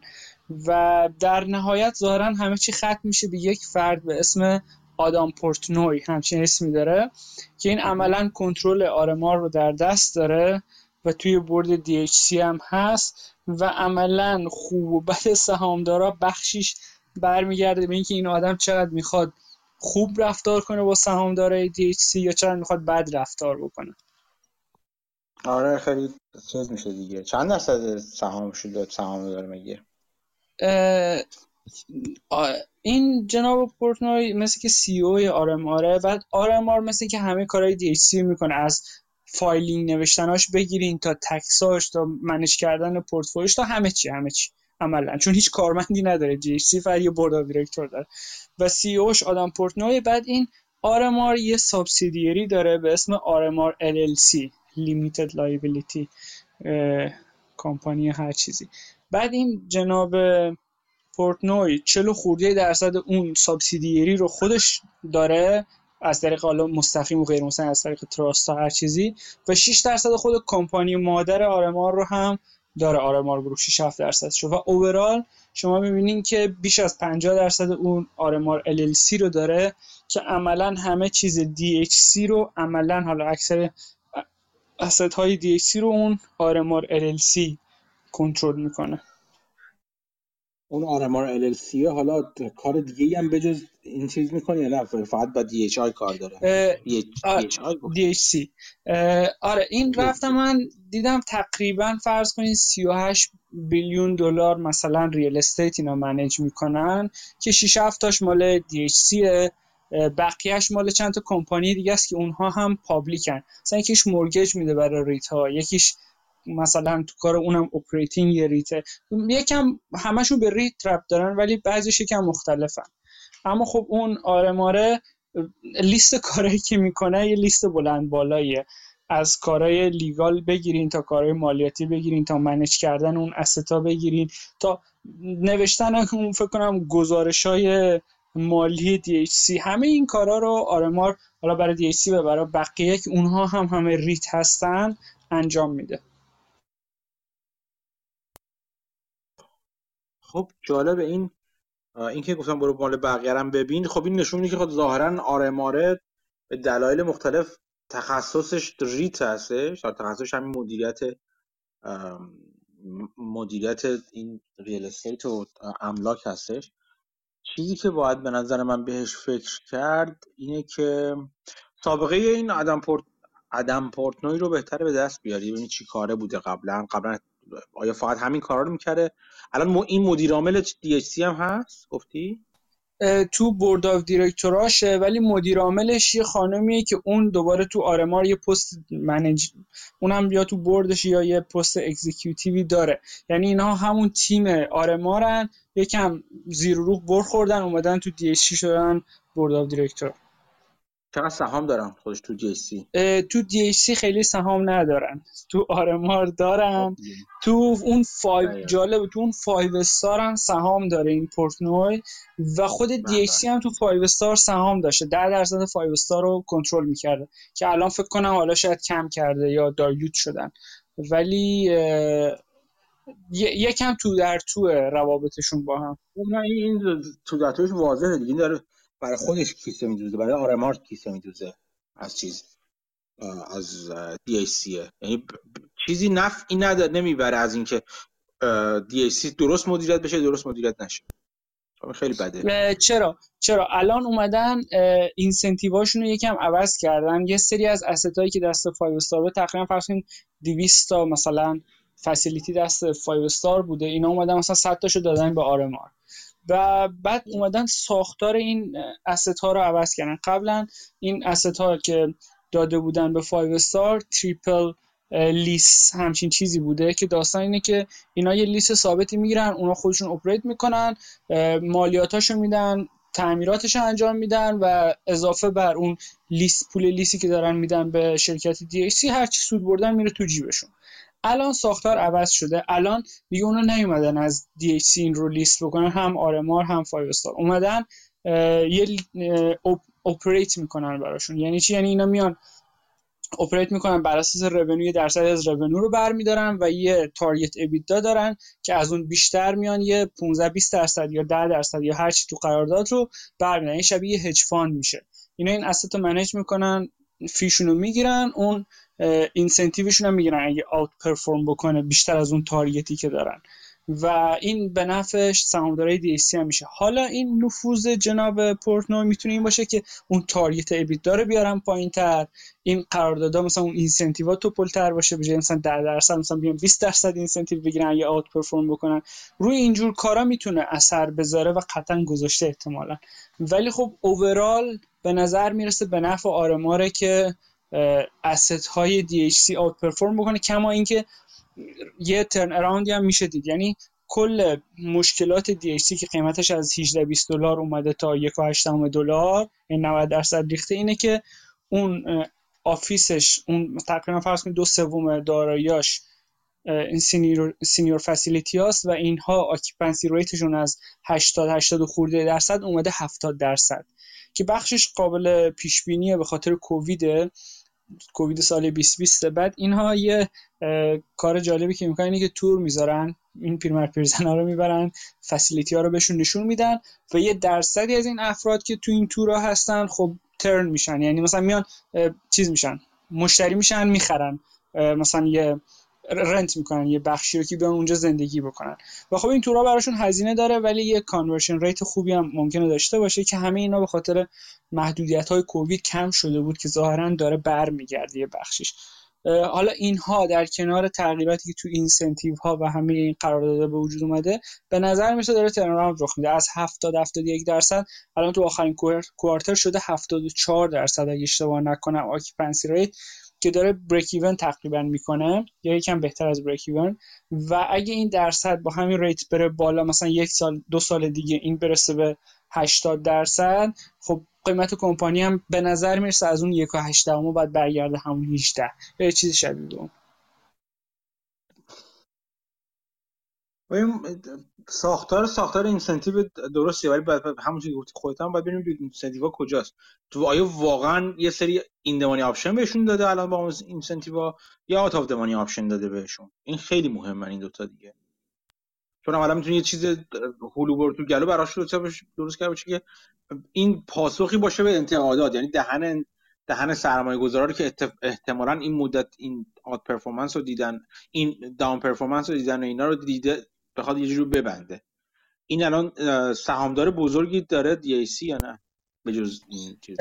فکر نکنم تا جایی که می‌دونم. یه چیز جالبم تو Seeking Alpha دیدم که یکی مثلا نوشته بود تو کامنت ها بود راجع به که در مورد DHC بود که طرف می‌گفت اینها میان چیز می‌کنن. از خود کمپانی مثلا سی فرض بکنین یه سری stock option و stock هم مثلا به عنوان incentive میدن به مثلا اون گروهی از مثلا فرض کنین RMR که داره manage می‌کنه این asset ا رو. یعنی یه جور incentive اینجوری هم ممکنه بهشون بدن. و خب این incentive ها مثلا مثل option ها قیمت توش خیلی تاثیر داره. مثلا می‌گفت اینا خودشون قیمت های کمپانی رو مثلا performance شو بد می‌کنن کمپانی قیمتش بیاد پایین این incentive رو که گرفتن از اونجا دوباره می‌بینی که کمپانی اوضاعش بهتر میشه و بدهیاش کمتر میشه و performance ش میره بالا و قیمت سهام میره بالا و اینها یه سود خیلی زیادی می‌کنن چون option ها رو با قیمت خیلی پایین گرفتن. من خیلی مطلبی حداقل جلو چشمم ندیدم که این option ها incentive ها چجوری داده میشه حتی فایل پروکسی هم نخوندم. ولی یه تو خود گزارش دی یه جا دیدم که مثلا یه تعدادی سهام buyback کرده بودن و تو توضیحاتش نوشته بود که این سهام مربوط به یه کارمندی از آرماره. مثلا سهام زیادی هم 500 تا هزار تا بود. یه کارمندی از آرماره که مثلا قراردادش ترمینیت شده یا هر چیزی این جزء اون اینسنتیواش بوده و ما باید بای بک می‌کردیم و کردیم. یعنی به نظر مثل دی اینجوری هم به کارمندای آرمار اینسنتیو میده و خب اگه اینجوری فرض بکنیم می‌تونه خیلی برای RMR lucrative باشه که الان قیمت برگرده بالا. خب آره دیگه اینا حرف درسته. میگم که اگر ببینی که واقعا out of money option هستن الان برای این incentive یا مشوق ها برای RMR در اون صورت میشه انتظار داشت میشه انتظار داشت که امسال بره بالا. ولی من باشم تا رفت بالا میندازم بیرون و میام بیرون. یعنی فکر نمی کنم این این ماجرا ماجرا باشه که بشه به عنوان سهام سرمایه گذاری بلند مدت نگاه کرد بهش. یعنی حد اکثر همون یه ساله رو بهش نگاه کرد.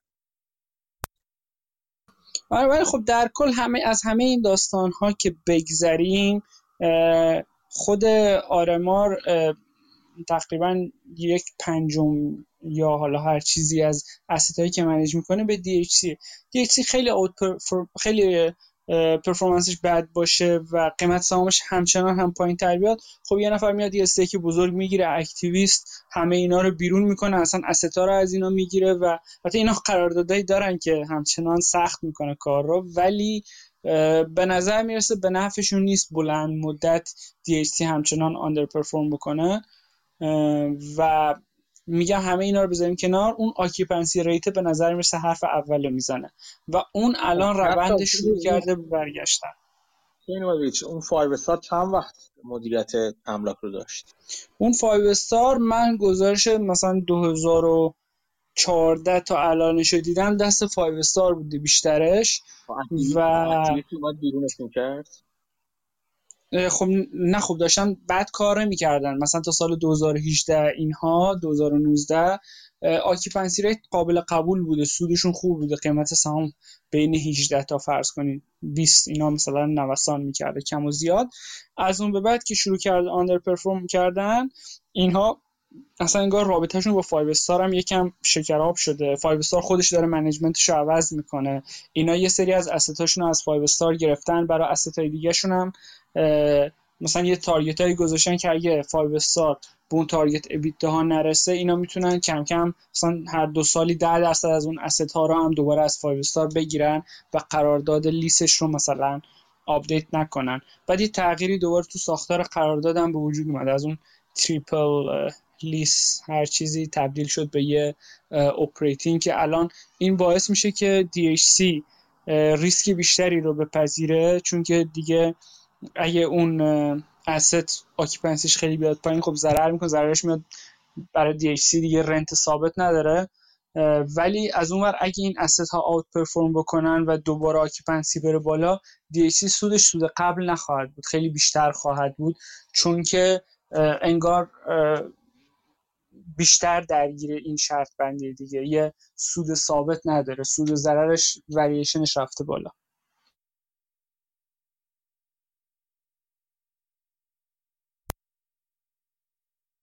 خب باید باید دیگه. یه خورده من محتاطم نسبت به همچین چیزی. به نظر خیلی پیچیده تر از این حرفا میادش. یعنی خیلی پیچیده تر از چیزی که باید باشه میادش. این رابطه پورتنوی و رفقا با با دی سی خیلی وقتا اینجوری ممکنه باشه. دی سی سرمایه گذاری اصلی اول تو میگی سرمایه گذاری اولیه نداره سرمایه گذاری اصلی نداره. ولی قاطعا اینجوری میشه که مثلا فرزن پورتنوی تخصص و کارش همین مدیریت چیزاست مدیریت مربوط به فعالیت راجب املاک هستش. این چیزها رو این در واقع سرمایه گذاری ها رو به این به این عنوان ایجاد می‌کنه. نه اینکه خودشون مشارکت کنه به این عنوان ایجاد می‌کنه که اگر سهامدارا بخوان من براشون اینا رو مدیریت می‌کنم. این اصلا این این چیز اینجوری به وجود میاد. بعد نیست که تاریخچه چیز رو بخونی یه خورده یعنی دورتر بشی. ببینید دی سی از کجا شروع شده. چه سالی؟ می‌دونی که چه سالی تأسیس شده؟ نه من خیلی تاریخچه‌شو نمی‌دونم. از 2014 به بعد رو سعی کردم نامه management ش هر سال بخونم و تغییرات رو توش ببینم. ولی نمی‌دونم از کی بوده و چه جوری بوده. ممکنه اینجوری باشه که میگم که مثلا سهام چیز اولیه قبل از IPO و اینا اگه خیلی دور نباشه اینجوری به وجود اومد که ما یه آقای پورتنوی میشستیم که کارش این هست کارش هم خوب هستش. اگر جمشیم با هم یه شرکت بذار یه شرکتی ایجاد بشه که املاکی رو داشته باشه ما کلا همه چی رو میدیم دست این آقا این چیزش کنترل کنه. حالا یا خودش یا زیر مجموعه کسی که تعیین می‌کنه که بده به اونا مدیریت کنن. یعنی روی روی این آدم پورتنوی حساب حسابی باز می‌کنن که حالا ممکنه این بوده ماجرا. خیلی اینسنتیو مهم میشن دیگه اینجا دیگه که اینکه واقعا چقدر برای پورتنوی تاثیرگذار خواهد بود. اگر یه چیزیش اگه دی یا یکی از مشتریاش آندر پرفورم کنه.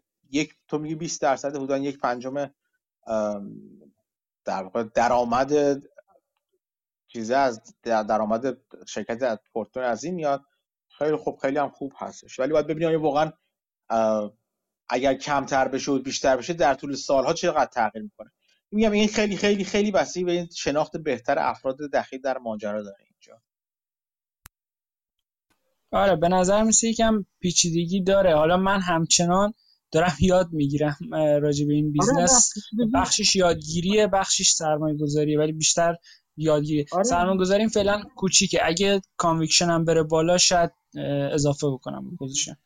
آره یادگیری همیشه همینجوری آدم بهترین راه یادگیری همینه که یه قسمت کوچیکی رو بگیره که از نظر روحی روانی خودش آدم مجبور کنه بیشتر بیشتر بدونه راجع به اون سرمایه گذاری چون داره چون پول گذاشته روش. و این یه راه خیلی خوبی می‌تونه باشه برای خیلی از آدم و برای یادگیری بیشتر.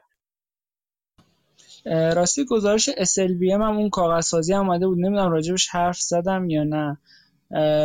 عدداش خوب بود.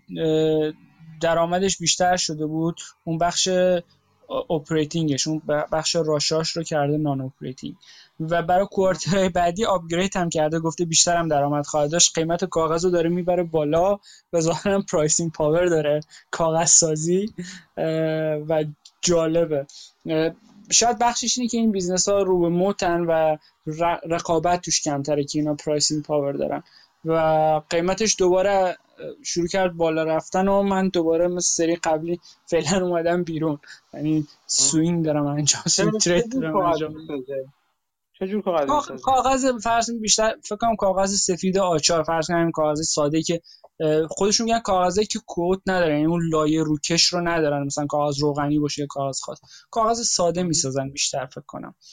و من, من یادم چون چون از نظر جغرافیایی درآمدش از کجا میاد؟ چه بخش از بخش بیشترش مارجین بهترش تو برزیله ولی اروپا داره کانادا داره. من چهار پنج جاست. یکم تو دنیا پخش آمریکا داره.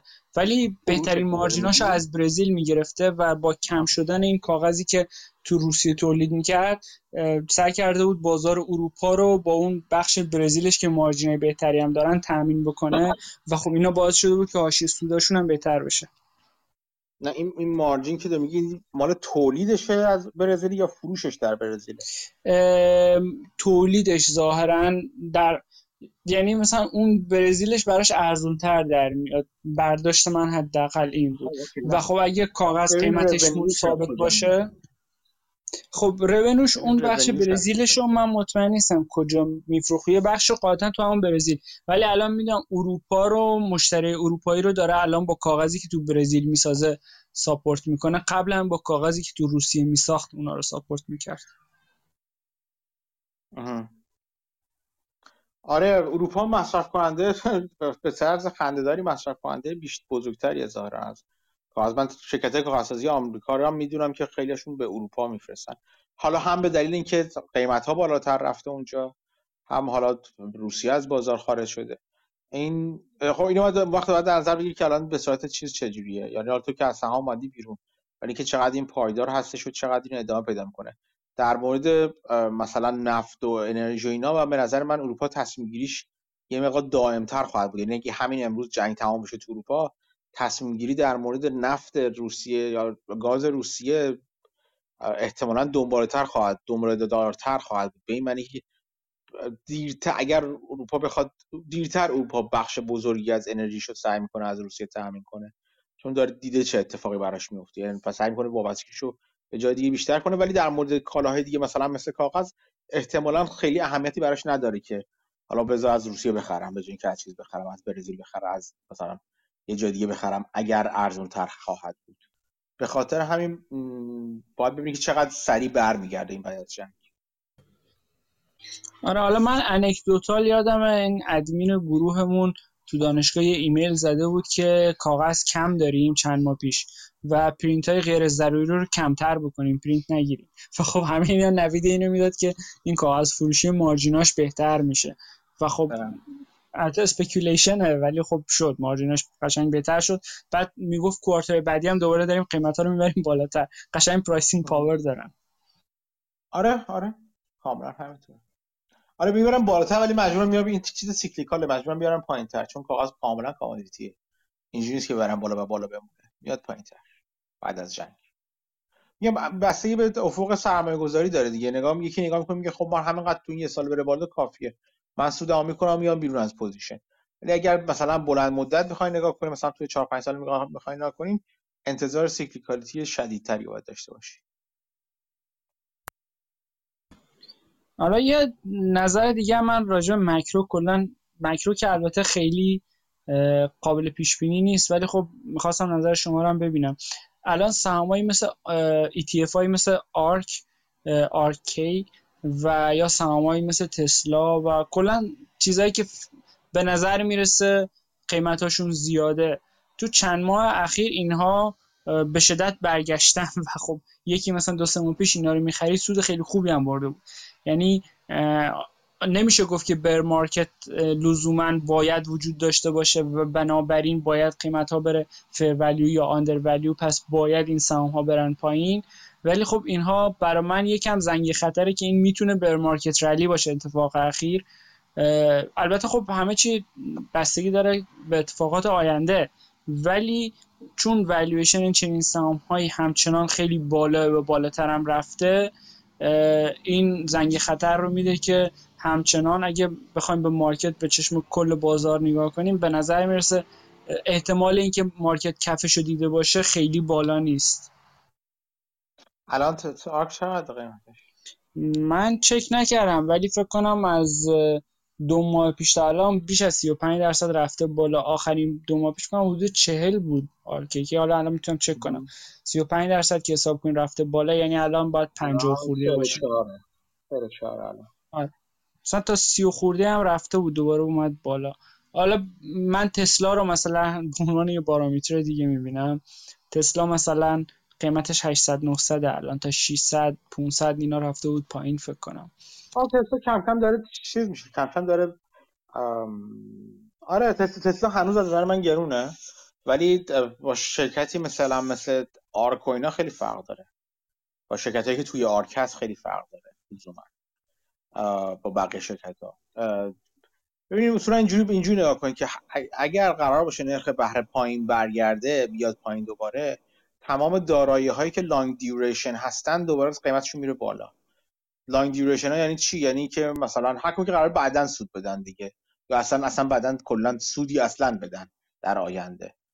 این اتفاق میفته دیگه. بس این این تاثیر مستقیم رو روشون خواهد داشت. حالا تو بعضی میگه خب بالاخره با چیز نرخ بهره برمیگرده پایین. خب نظر درستی می‌تونه باشه.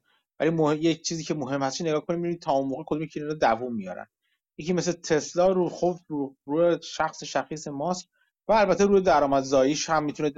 می‌تونه حساب کنه ولی مثلا شرکت های دیگه ای که مثلا مثل چه می‌دونم پلاتان و فلان اینا که اصولا منبع درآمدشون در حالی از ابهام و فرو رفته و سو علامت سوال روشون هست اونا ممکن نتونن نتونن دوام بیارن پلاتان یه مثاله نه اینکه پلاتان شرکت بدی باشه با این قیمتی که الان داره می‌خوام بگم که باید ببینید که آیا تا زمانی که بازار دوباره باز بشه یعنی نرخ بهره بیاد پایینتر و لانگ دیوریشن اسست ها دوباره قیمتشون بره بالاتر به خاطر این تف...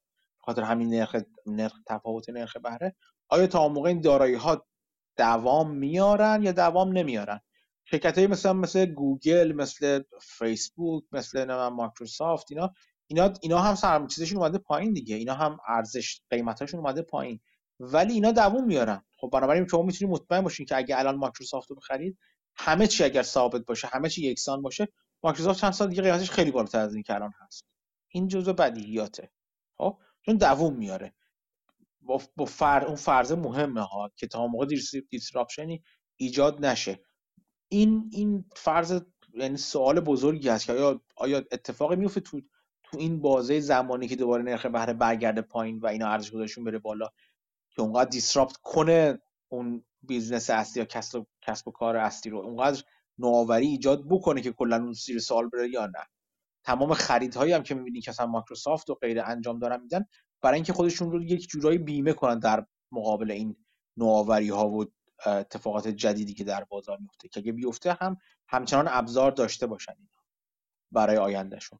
این سوال اگه بتونید جواب بدین می‌تونید شما اینجوری نگاه کنید بهش حالا باید برید توی ARK ببینید توی ARK ترکیبش چیه. چقدر شرکت هایی که توی ARK هستن درآمد دارن. یعنی سودساز هستن. چقدرشون ضررده هستن. آیا چقدر دارن؟ با چه نرخی دارن پول میسوزونن اینها؟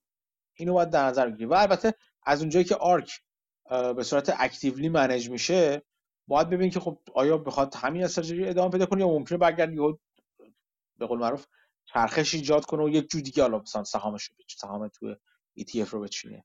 این اینا همه سوالاتی که باید جواب بدید آدم باش اگه بخواد بیاد تو این جور دارایی سرمایه گذاری کنه.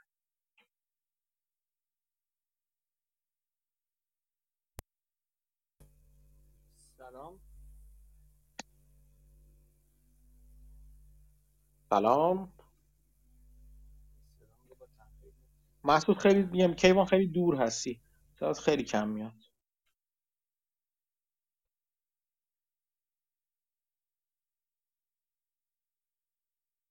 کیوان اگر صحبتی داری بیا نزدیکتر به من به میکروفون.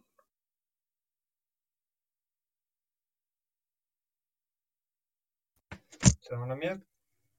الان خیلی بهتر شد آره. خوبی کیوان هیچ من خواستم یه پادکستی چیز جک تیلور هفته پیش با ولی پر پرسپکتیو گذاشت برگزار کردم. یعنی فایلش اومده بود.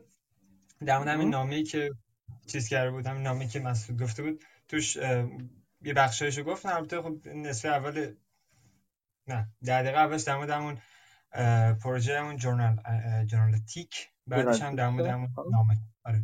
بعدش در مورد نامه شو چیزا. میشه خواستم معرفی کنم. آره خیلی ممنون. اگه بذاری تو گروه هم بذاری چون اینجا لینک خود سخت دیده میشه تو کلاپاس آره خیلی ممنون. مست کیوان پادکست خیلی خوبی به من معرفی کرد که من نمیشناختمشون قبلا. سلیقه خوبی داره در پادکست. که چیزی که دو میگه رو دنبال کنید. اگه تو گروه بذاری تو گروه تلگرام بذاری ممنون میشم کیوان جان. لطف دارین. باش الان می‌ذارم مرسی ممنون. خب بذاریم ببینیم. همین چطوری؟ تو همین می‌تونی صحبت کنی؟ فکر کنم قرار از راکت لب برامون بگی یا اون هفته بعد بود. نمی‌دونم. سلام. سلام همین خوبی؟ ممنون. شما خوب هستید؟ من خوبم. چه خبره؟ سلامتی. من قرار بود براتون یه خورده از راکت لب صحبت بکنم. متاسفانه خیلی درگیر مسائل کاری شدم و وقت نکردم. کانفرنس کالش رو گوش بدم. و نیاز داشتم آره نیاز داشتم یه سری در واقع عددا رو مثلا براتون در بیارم و آره وقت نکردم. وقت نکردم گوش بدم و خیلی همین هفته من پیگیر نبودم.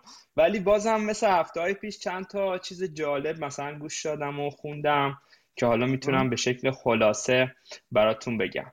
یه آره, آره در مورد چیزهایی که مثلا خودم علاقه دارم مثلا یه پادکستی یه قسمت از پادکست د جورنال بود. مال وال استریت جورنال رو گوش دادم که برام خیلی جالب بود. در مورد یه چیزی به اسم مثلث لیتیوم صحبت می‌کرد یا لیتیوم triangle می‌گفت که در واقع اینجوری شروع می‌کرد که اگر آینده بخواد در واقع عرصه خودروهای الکتریکی باشه. چندین بارم تو این پادکست صحبت کردیم که لیتیوم نقش اساسی رو توی در واقع باتری ها برای و همچنین برای energy storage. یعنی هم برای خودروهای الکتریکی و هم برای ذخیره سازی انرژی برای آینده ای که وابسته به انرژی های تجدید پذیر هستیم ایفا می‌کنه. می‌گفت که لیتیوم حکم نفت و گاز امروز رو خواهد داشت در آینده. بعد در مورد یک مثلثی صحبت می‌کنه توی امریکای جنوبی که این مثلث یه بخشش توی شیلی هست یه بخشش توی بولیوی و یه بخشش توی آرژانتین. می‌گفت که 45 درصد از لیتیوم شناخته شده در واقع منابع لیتیوم شناخته شده جهان توی این مثلثه قرار گرفته. و می‌گفت که به احتمال زیاد این منطقه ازش در آینده بیشتر خواهیم شنید. برای خود من پادکست جالبی بود. یه سری تلاش هایی رو می‌گفت که یه سری کشورها تلاشهایی داشتن که بتونن در واقع به منابع لیتیوم اینجا این منطقه سیطره پیدا بکنن. مثلا یکی از اولین تلاشها جالب بود. مثل حالا صحبت هایی که قبلا در مورد کوبالت کردم یه بار یا در مورد خود لیتیوم که چین یکی از بزرگترین تولید کننده های کوبالت و لیتیوم و کلا مواد اولیه باتری و همچنین خود باتری هاست می‌گفت که شرکت BYD اولین بار اومده تا در واقع برداشت بکنه از منابع لیتیوم شیلی و مردم خیلی اونجا شروع کردن به اعتراض کردن و در واقع مخالفت با این بهره بری از این منابع طبیعی توسط شرکت های خارجی و می‌گفت که با اینکه در واقع یه قراردادی هم با دولت بسته بوده شرکت BYD ولی هیچ وقت نتونست به در واقع بهره برداری از منابع طبیعی برسه. میگه که مردم توی اون مناطق خواهان اینن که این منابع لیتیومی که اونجا وجود داره مثل نفت و گاز توی یه سری از کشورهای دیگه به عنوان منابع ملی اعلام بشه تا حالا این نگرانیشون که ممکنه این به استثمار و استعمار کشورشون ختم بشه مثل سالهای گذشته که نفت حالا بلای جون یه سری از کشورها شد در واقع تا به این نگرانیشون رو می‌خوان در واقع توسط دولتهاشون در نظر گرفته بشه. این یه پادکستی بود که برام جالب بود. یه چند تا مقاله جالب از هفته پیش بارونز که نخونده بودمش توی طول هفته خوندم. یکیش در مورد منابع انرژی تجدید پذیر بود. می‌گفت که ما برای اولین بار داریم چگالی انرژی منابع انرژیمون رو پایین میاریم. یعنی تولید برق از انرژی در واقع باد یا خورشید این خیلی چگالی انرژی یا انرژی دنسیتی پایینتری نسبت به منابع قبلی داشته. توی تمام گذارهایی که توی قبل انجام شده همیشه ما به سمت منابع پر در واقع پر انرژی تر یا انرژی دنستر رفتیم. حالا از در واقع بایوفیول و چوب و اینجور چیزها اومدیم به سمت زغال سنگ بعد از زغال سنگ رفتیم به سمت نفت و گاز. ولی الان برای اولین بار داریم انرژی دنسیتی رو کم می‌کنیم. مقاله مقاله جالبی بود. میومد در واقع بخش های مختلف این زنجیره تامین حالا یا در واقع زنجیره ارزش بگیم بررسی می‌کرد. مثلا می‌گفت که یه سری موقعیت ها در اختیار شرکت, شرکت هایی قرار می‌گیره که تو حوزه انرژی خورشیدی کار می‌کنن. بعد یه سری مثال می‌زد. اولش در واقع یه سری عدد می‌داد که چه مسیری داره طی میشه الان کجا هستیم چقدر از انرژی توی اروپا چقدر از انرژی توی امریکا داره. از طریق منابع تجدید پذیر تامین میشه. بعد میومد یه سری مثال می‌زد از یه شرکت هایی که توی هر کدوم از این حوزه ها مثلا توی حوزه در واقع خورشیدی برق خورشیدی پنل های خورشیدی توی حوزه توربینای بادی فعالیت می‌کنن. یه سری مثال می‌زد می‌گفت مثلا چه شرکت هایی می‌تونن بهره بگیرن از این اتفاقاتی که داره میفته بعد می‌رفت به سمت شرکت هایی که در واقع تولید کامودیتی هایی می‌کنن یا مواد اولیه می‌کنن که توی پروسه گذار انرژی می‌تونه مهم باشه. چند تا مثال باز اونجا می‌زد و بعد می‌گفت که همون چیزی که در واقع چند دقیقه پیش گفتم ما نیاز داریم که منابع رو هم منابع انرژی تولید شده رو هم ذخیره بکنیم به خاطر اون عدم تناوب منابع تجدید پذیر انرژی و مثلا می‌گفت که حالا دنیا داره به سمت استفاده از هیدروژن به عنوان یک منبع ذخیره انرژی میره. چند تا شرکت رو باز اونجا مثال می‌زد. برای خود من جالب بود. حالا به نظرم جالبه که آدم بالاخره این شرکت ها رو اسمشون رو بشنوه چون ممکنه بعدا بیشتر ازشون بشنویم. و کلا یه اوتلوک یا یه در واقع دید خوبی هم می‌داد که توی حالا استفاده از منابع تجدید پذیر الان کجا قرار داریم. بعدا کجا قرار خواهیم داشت و چه چه روندی طی خواهد شد و چه سکتورایی از این پروسه سود خواهند برد. دیگه چه چیزی دیدم؟ یه نگاه بکنم. یه مقاله جالبی داشت. حالا یکم هم جنبه تنز داره. میومد بررسی می‌کرد. این یه ستون بود در واقع توی بخش کامودیتیز مجله بارونز که بحث خشکسالی توی برزیل و اون طوفان ال... النینیا که به شکل دوره‌ای چند ساله اتفاق میفته می‌گفت که مشکلات زیادی توی حوزه کشاورزی برزیل و کشورهای امریکای جنوبی به وجود آورده و یه بخش مهمی از آب پرتقال دنیا اونجا تامین میشه. حالا یه مثلا گمان زنی می‌کرد و با یه سری عدد و رقم. که اگه وضعیت همین جوری که داره پیش میره پیش بره اونجا خوشسالی بشه و این طوفان النینیا هم به فعالیت خودش طبق چند سال گذشته ادامه بده به احتمال زیاد مثلا قیمت آب پرتقال می‌تونه شدیدن بالا بره. حالا کسایی که آب پرتقال دوست دارن شاید باز براشون جالب باشه. یه, یه مقاله جالب دیگه هم توی اکانومیست خوندم. در مورد کشورهایی بود که از این بالا رفتن قیمت نفت و گاز در واقع درآمدهای زیادی کسب کردن. تمرکز مقاله بیشتر روی کشورهایی بود که حالا قبلا شاید بشه گفت عملکرد چندان خوبی نداشتن اما الان دارن در واقع حالا می‌خوان طرحی نو در بیاندازن. حالا اینجوری بگیم. بیشتر کشورهای حوزه خلیج فارس رو میومد بررسی می‌کرد می‌گفت که اینا یک جورایی قبلا درگیر اون نفرین منابع شده بودن. چون هرچی که نفت و گاز میفروختن رو معمولا به شکل سوبسید بین مردم تقسیم می‌کردن کشورهاشون رو همیشه با مقدار مالیات پایین اداره می‌کردن و این باعث می‌شد که اونجوری که میبایست این درآمدهای نفت و گاز کشورشون رو نسازه یا اینکه یه دید کوتاه مدتی نسبت به این مسئله داشتن. اما حالا طبق چیزی که مقاله می‌گفت می‌گفت که اینا اومدن از تجربه یه سری کشورها مثل نروژ که سعی کردن پول نفت و گاز رو مستقیما وارد اقتصادشون نکنن. مثلا یه صندوق توسعه برای خودشون داشته باشن این پول نفت و گاز بیشتر وارد اون صندوق توسعه بشه و برای نسلهای آینده باقی بمونه.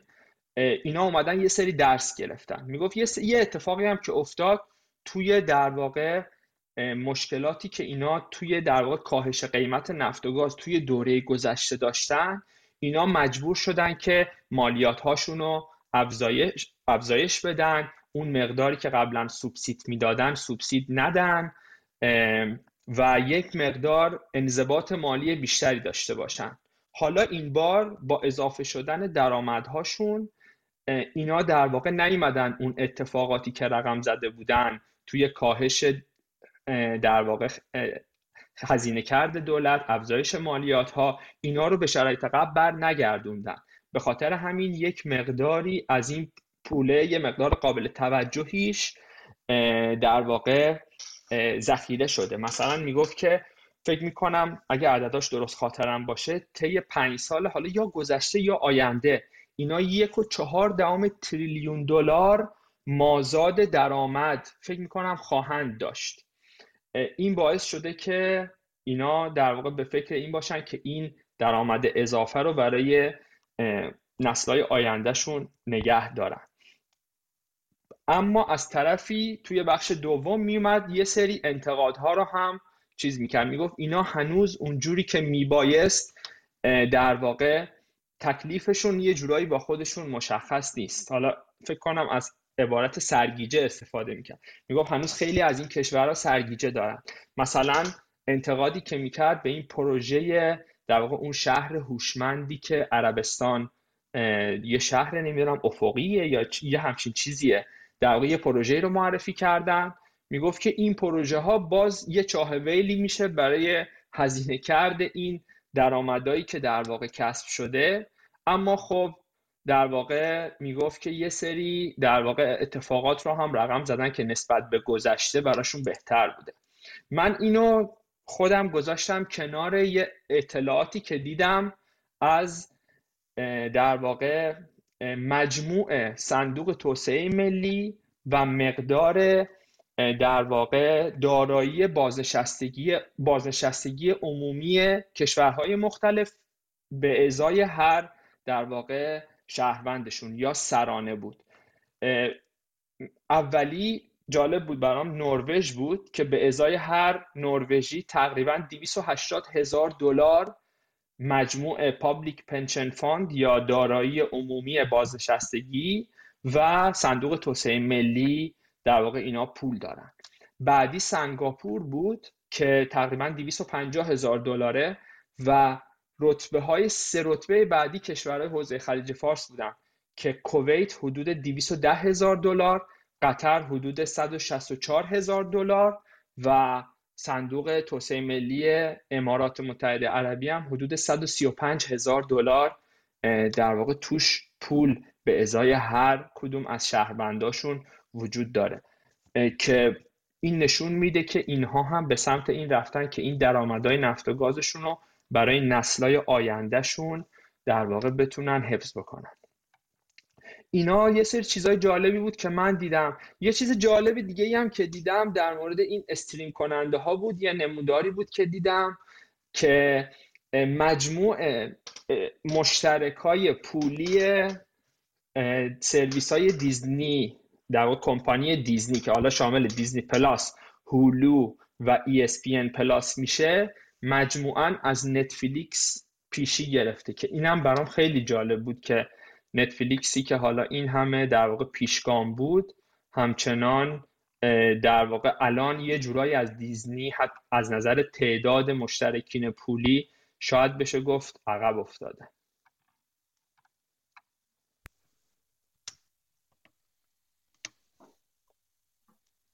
مرسی حمید. آره اطلاعات خیلی جالبی بودش. من دیشب یه توی دیدم راجبه این که قیمتی که دیزنی بابت مارول فقط داده بودش.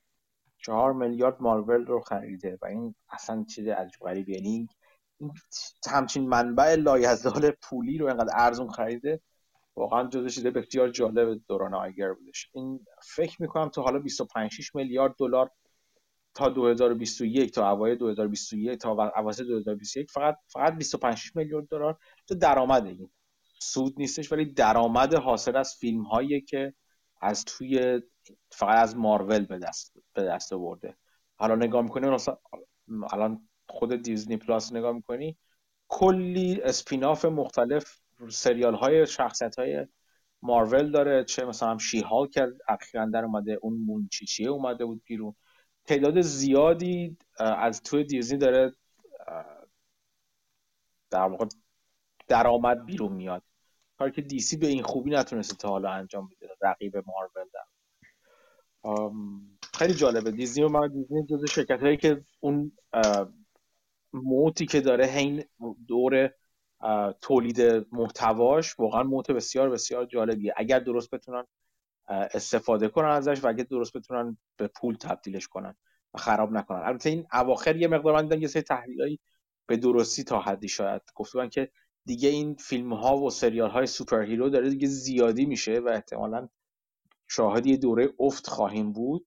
ولی خب باز هم به نظر من یک منبع لایزالیه دیگه. چقدر از توش بتونن درآمد کسب کنن. خیلی خیلی جالبه استراتژی دیزنی از این جهت. و یک چیز مهم دیگه این هستش که دیزنی چیزی داره که بعد مثلا باز باز هیلی اون IP یا intellectual property که داره که نتفلیکس و غیره ندارن در مورد بچه هاست خدماتی که به بچه ها و اون چیزی که برای بچه ها ایجاد تولید محصولاتی برای بچه ها خیلی خیلی این مهم هست. نسبت به نتفلیکسی که این رو نداره. حداقل به صورت خیلی رک و سریح نداره. باید بخره یا باید تولید کنه باید روش سرمایه گذاری کنه که ایجاد کنه همچین چیزی و همچین آی پی یا اینتלקچوال پراپرتی رو. این خیلی خیلی نکته جالبی هستش برای دیزنی. بله. فکر می‌کنم دو هفته پیش گفتید که اگه می‌خوایم اگر دوست دارید می‌تونیم در مورد در واقع تکنولوژی CCS یه مقداری توضیح بدیم. آره. من چیزی آره. خاصی آماده نکردم اما خب چون زمینه کاری خودم هست اگه می‌خواید می‌تونم یه سری حالا توضیحات کلی بدم و بعدش حالا اگه سوال داشتید بپرسید. آره.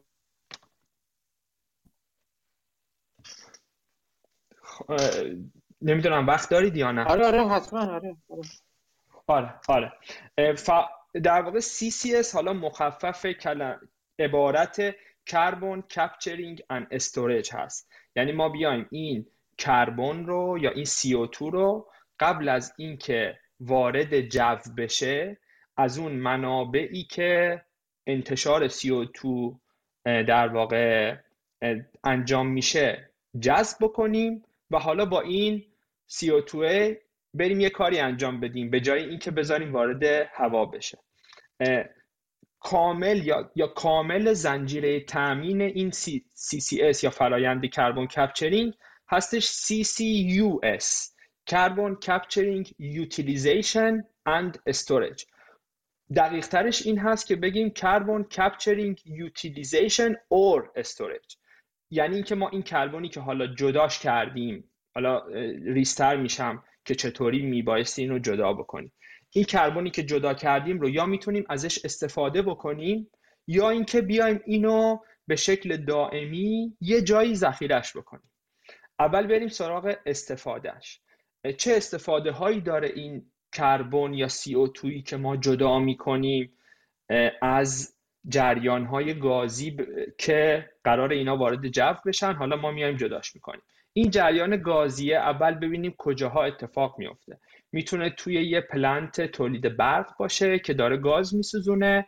می‌تونه یه پلنت تولید سیمان باشه که فرایند تولید سیمان ماهیتا CO2 تولید می‌کنه. یعنی به هیچ شکلی نمیشه CO2 رو از این پروسه در واقع حذف کرد. یا می‌تونه یه پلنت تولید سیمان یا هر جای دیگه ای که CO2 تولید میشه باشه.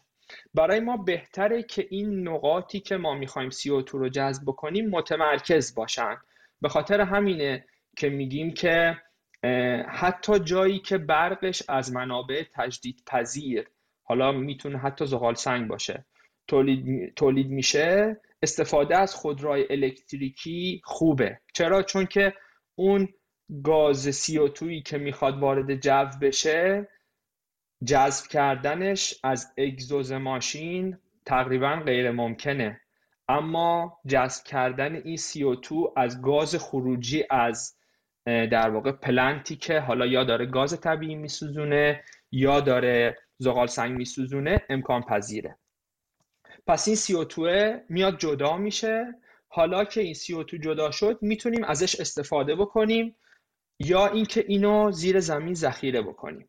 استفادهش چیزایی مثل ساخت سوختهای سینتتیکه مثلا یه سری در واقع پروژه هایی انجام شده که بیان از این CO2 که داره جدا میشه با استفاده از هیدروژنی که حالا در آینده قرار یکی از کامودیتی های مهم بشه از این CO2 و این هیدروژنه مثلا بیایم سوخت سوخت مصنوعی تولید بکنیم. حالا می‌تونه گازوئیل باشه می‌تونه بنزین باشه می‌تونه سوخت جت باشه که این دوباره به چرخه برگرده.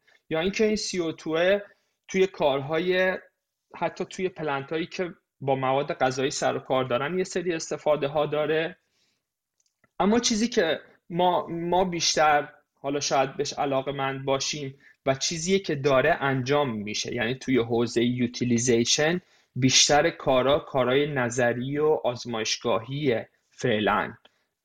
به شکل صنعتی هنوز در نیامده اما ایده های خوبی هم داریم که حتی از این کربونه استفاده بکنیم اما یه علامت سوالی هم که باز توی بخش یوتیلیزیشن وجود داره اینه که خب ما اومدیم این سی رو جدا کردیم حالا یه سوخت هواپیمایی هم باهاش درست کردیم. این دوباره میره توی هواپیما سوخته میشه و دوباره به جو بر میگرده یعنی فقط داره به تاخیر میندازه در واقع انتشار این کربن یا CO2 رو داخل جو. اما storage در واقع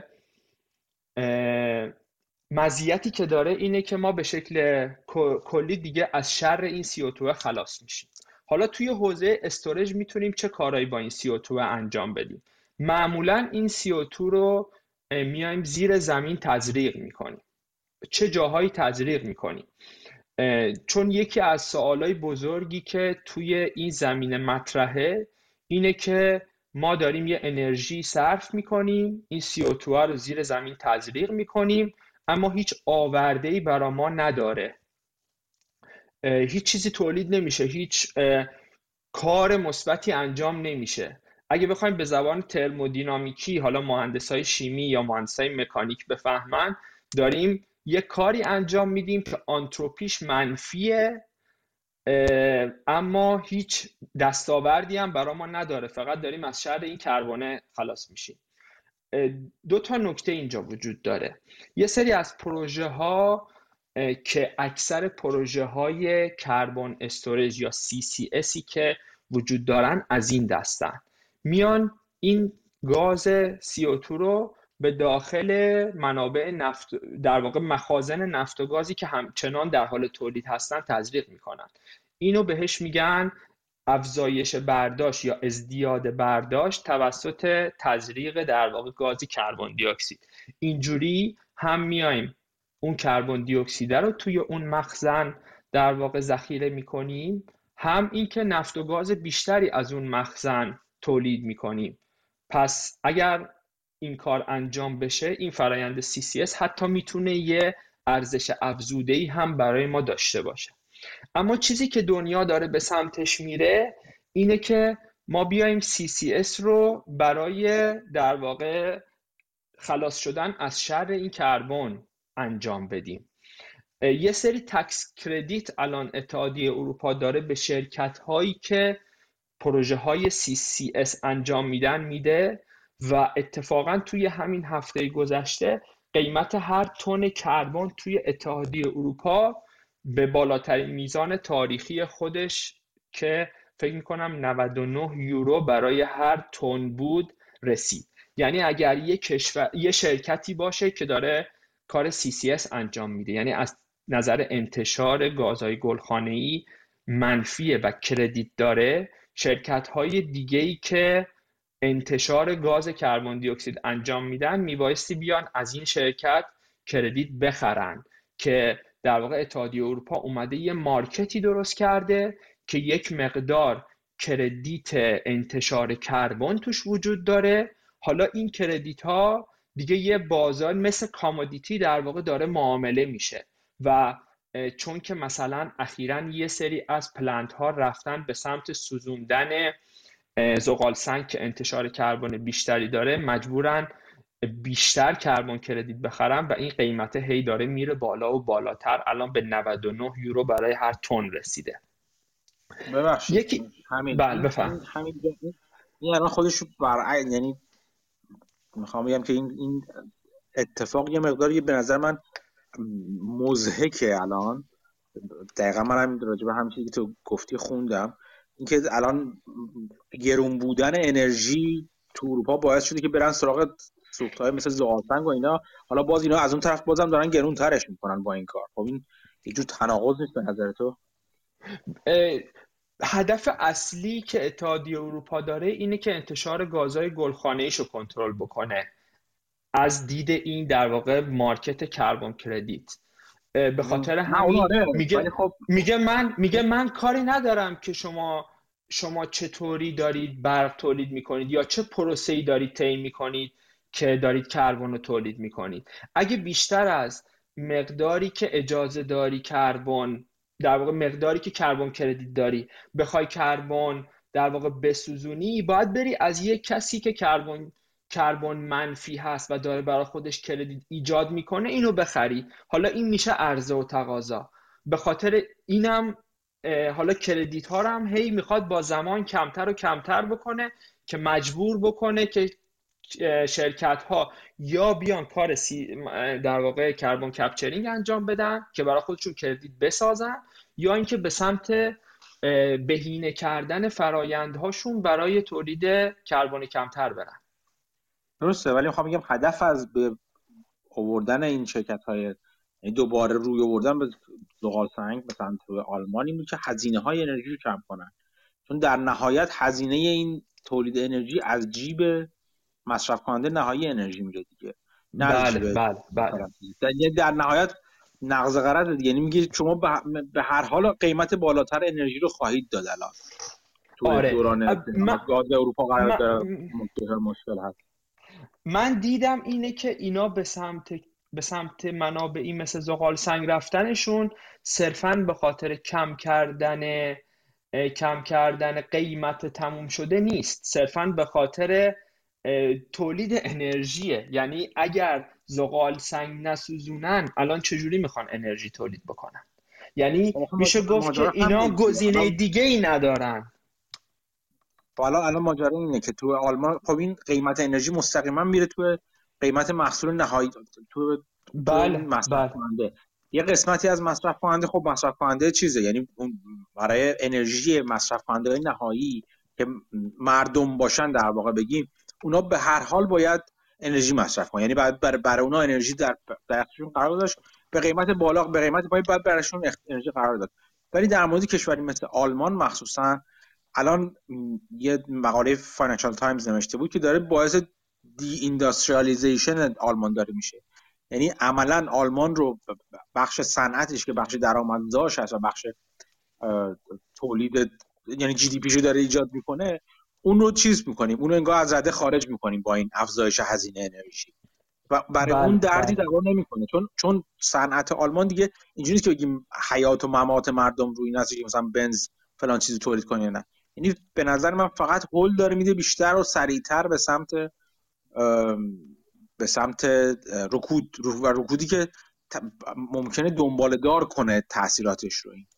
به نظر خود من این نظر خود من هستش. حداقل تا زمان فعلی تا زمانی که بحران انرژی آلمان نه آلمان اروپا کلا بابت روسیه حل بشه بهتر بود که تحصیلاتی برای بخش های بزرگ صنعتی ایجاد می‌کردن. حالا بله دو سال سه سال اگه دو سال سال بشه یا مثلا برای بگم برای تا هر تو هر بازه های شیش ماهه ما این چیز رو ویو می‌کنیم. این چیز کاربن کردیت و اینا رو ویو می‌کنیم که دو انرژی برای بخش صنعتی ارزون باشه. اینم تصمیم مدام باید رینیو بشه یعنی دعا تجدید بشه. به خاطر اینکه ما نمی‌خوایم این بد عادتی رو ایجاد کنیم که کلا اهداف زیست محیطی رو کنار گذاشتیم. ولی ظاهرا در جهت دیگه دارم میرم. به نظر من به نظر من تصمیم بسیار خطرناکی داره می‌گیره آلمان. آلمان به خاطر اینکه من همش رو آلمان تاکید می‌کنم. به خاطر اینکه عملا اتحادیه اروپا روی فشار صنعتی آلمان روی قدرت صنعتی آلمان داره میچرخه. خیلی از بخش اصلیش بقیش که حالا اونقدر بزرگ نیست نظر صنعتی مثل آلمان باشه. از دید خود من این تنها این چیزی که در واقع شما داری میگی تنها کاری که می‌کنه اینه که قیمت تموم شده رو یه مقداری کم می‌کنه. اما هیچ کمکی به پیدا شدن در واقع گزینه دیگه ای برای تامین انرژی نمی‌کنه. چون که اگه قرار باشه که در واقع گاز روسیه قطع بشه و مجبور باشن که صنایعشون رو در واقع دسترسیش رو قطع بکنن حالا اینکه زغال سنگ چقدر مگه می‌تونن بسوزونن؟ قیمت زغال سنگ هم الان همچین پایین نیست. قیمت برق هسته ای هم به خاطر اتفاقاتی که افتاده بالا رفته و گزینه های دیگه هم گزینه های میان مدت یا حتی کوتاه مدت یا حتی میان مدتی شاید نباشن. به خاطر همین این تنها کاری که می‌کنه اینه که قیمت رو کم می‌کنه. قیمت تموم شده رو قبول دارم. اما دید اتحادیه اروپا اینه که ما اگه می‌خوایم در واقع انتشار گازهای گلخانه ایمون کم بشه مردممون میبایست یه سری دردها رو متحمل بشن. الان قیمت بنزین توی اتحادیه اروپا حالا تقریبا همه جا یکسانه. خیلی گرونتر از یه جایی مثل امریکا یا کاناداست. یه چیزی تو مایه های لیتری لیتری دو یورو تقریبا گالونی هشت خورده ای دلار امریکا اگه اشتباه نکنم میفته که خب دلیلش همین همین بحثای carbon credit و tax و اینجور چیزاست. و میگه حالا شاید مردمم اعتراضی نمی‌کنن حتما راضیان که یه مقداری درد متحمل بشن برای اهداف محیط زیستیشون. آره آره اصلا اصلا همین اخیرا من یه توییت گذاشتم. تو خود آلمان نه این که مردم راضیان ظاهرا که راضی هستن. activist ها چیز کرده بودن activist ها دار و دور که اصلا ما نباید گاز طبیعی هم استفاده کنیم. تظاهرات کردن که گاز طبیعی هم حتی گاز طبیعی که مثلا کانادا و اینا ایجاد می‌کنه مقطع که با فرکینگ ایجاد میشه که این جمله بالا چندین زمان پیش یعنی زمان دور قبله که گاز طبیعی که از طریق فرکینگ ایجاد میشه همونقدر فوت کاربن فوت پرینت داره که زغال حتی بیشتر. این این با چیزهای جای با تکنولوژی خیلی متفاوت شده. ولی خب به هر حال گفتن که ما گاز طبیعی هم نباید استفاده کنیم مثلا ما فقط باید انرژی های نوین. بعد اون وقت یه نفر رهبر سابق حزب سبز تو کانادا هم در تمجید از اینا به به و چهچه کرد که راه درست همین اینا. بله خب ظاهرا اینجور هست. ولی خب ماجرا اینه که باید باید یه خود یعنی بلند مدت تر اگر ببینید اینی که اگر اولا حرف حرف درستی به نظر من یه نظره شخصی من یعنی اصلا کاملا 100 درصد شما غلط بفهمید داریدش. ولی نظر من این هستش که این حرکت به سمت کربن زدایی یا کاهش رد پای جای پای کربن بسیار تصمیم درستی است. با در نظر گرفتن شرایطی یعنی اگه شرایط جنگی فعلی رو در نظر نگیریم این باعث میشه که فقط اینجوری نیستش که مثلا مصرف کننده قیمت بنزینش میره بالاتر. نه پس با, با که من مثلا می‌تونم با بنزین کمتری مصرف کنم و حل و بریم به سمت خودروهای فلان و بیسان اینا اینا اینا این قسمتش درست. اینو این قسمتش چون مصرف کننده می‌تونه می‌تونه تحمل کنه. ولی اگه صنایع بزرگ آلمان صنایع بزرگ کشورهای دیگه هم هزینه مواد مصرفیشون اونقدر بره بالاتر که عملا تولید براشون به صرفه نباشه چنان که می‌بینیم در مورد کارخانه کود شیمیایی کارخانه مواد شیمیایی و غیره و غیره به وجود اومده. این این فقط تاثیرش بالا رفتن قیمت بنزین و اینا نیستش. بالا رفتن قیمت سوخت نیست. بلکه توی اشتغال تاثیرگذاری می‌کنه تاثیر می‌ذاره. توی به خدمت شما عرض کنم که همون رشد جی پی تاثیرگذار تاثیرگذار میشه. روی خدمات رو افزایش هزینه خدمات بهداشتی و پزشکی و غیره و غیره تاثیرگذار میشه. اینا یک یک موج دیگه. یعنی موجی که با تاخیر اتفاقا می‌رسه به مصرف کننده ولی مصرف کننده که نخواد ببینه که این موج بلند شده این سونامی بلند شده به سمتش داره میاد و خب بگی نه من حالا بنزین رو گرونتر مصرف کنم. اوکی تو بنزین رو گرونتر مصرف کن. ولی به این همین متوقف نمیمونه. و بله این هم حرف درستی است که اینا فقط باعث میشه که موقتا درد و درمان کنه یا مسکن موقت باشه و باید برای منابع انرژی فکر اساسی کرد. درسته. ولی همین موقت بودن ممکنه باعث لطمات دائمی بشه. این چیزی که اغلب فراموش میشه. و اینم بگم بازم بگم. مثلا چیز در مورد انرژی هسته که گفته میشه که درست ما هفته پیشم یا هفته پیشم صحبت کردیم.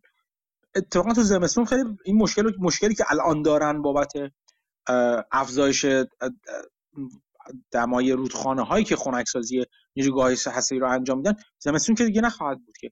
قاعدتا باید آلمان و بقیه کشور خودشون کاملا آماده کنن که تا می‌تونن تو زمستون تو سرمایه هوا که اتفاقا مطمئنا روسیه پدر اروپا در خواهد آورد با قطع گاز با حد اکثر ظرفیت از چیز از نیروگاه هسته‌ایشون استفاده کنن. من همچین حرکتی رو خیلی نمی‌بینم. یک حرفایی می‌زنن که آره ما به تاخیر میندازیم فلان می‌کنیم. ولی همچنان به سمت یعنی جهتگیری غلط به سمت انرژی هسته‌ای وجود داره. و به اینم این, این رو هم باید اضافه کرد که یکی از اون چیزهایی که بلند مدت دیدن هستش و فقط اکتفا نکردن به اینکه حالا کاربن کردیت رو فرزن معلق کنیم ماجرای مالیات کربن رو تا تو توی شش ماه آینده مثلا یک قسمت این هست که بدونیم که این راه این مسائل راه حل بلند مدت دارن و راه حل بلند مدت از الان شروع میشن نه از یه سال دیگه که ممکن نمی‌دونیم وضعیتمون چی هستش. به نظر من باز نظر شخصی کاملا. جهتگیری اروپا همچنان غلط هست در این زمینه در زمینه استفاده از انرژی. منابع تامین منابع انرژی و همچنان همچنان بر این توهم هستش که ما روسیه رو برمیگردیم یا فلان چیز رو برمیگردیم به نظر من چیزی که مهم است مهم هست این است که تمام کشورها در زمینه بیس لودشون کاملا خودکفا بشن و مطمئن باشن. بیس لودشون اون چیزی که حالا برای اون زیربنای اصلی شبکهشون نیاز دارن. روی بخش چیزشون حالا می‌تونن می‌تونن فکرهای دیگه بکنن. بخش به قول معروف متناوبشون یا تجدید پذیری که همیشگی نیست و اینترمیتنت هستش. اون می‌تونن هزار جور راه حل پیدا کنن که بسیار هم خوب هست. اصلا هم باید همینطور باشه. برن سراغ انرژی پاک. انواع اقسام منابعشون. ولی خب میگم که یه, یه چیزی دیگه هم بگم بعد دیگه ببخشید وسط حرف یهو پارازیت دادم. این وزیر کم عقل به نظر من انرژی آمریکا که اخیرا نمیشه چیز رو باید بریم سراغ انرژی انرژی های تجدیدپذیر. چون اصلا حرکت به سمت انرژی های تجدیدپذیر انرژی حرکت به سمت صلح هستش. چون انرژی تجدیدپذیر رو نمیشه وپنایز کرد. ایشون ظاهرا چیزی از این که اون باتری که باید برای انرژی هست برای ذخیره انرژی تجدیدپذیر تامین بشه لیتیوم می‌خواد و به زودی سر لیتیوم و مس و کوبالت همونطور که گفتی دعوا راه میفته چیزی از این موضوع رو نمی‌دونه. ماجرا که فقط شیفت داره پیدا می‌کنه در تنش و درگیری از چیزی به اسم نفت و گاز و سوختهای فسیلی به سمت کانی هایی که توی باتری های انرژی توی باتری ها استفاده میشه. یعنی به زودی دعوا سر اونا خواهد بود. توی کشورهای آفریقایی توی کشورهای آمریکای لاتین دعوا و کله پا کردن حکومت های محلی و دولت های محلی سر اونا خواهد این ساده انگاری سر این خیلی خیلی عجیبه که من دارم می‌بینم تو دنیا. که میگیم انرژی نمیشه وپنایز کرد. انرژی اصلا وپنایز هست. دعوا سر انرژی هست. حالا حالا هم خواهد بود.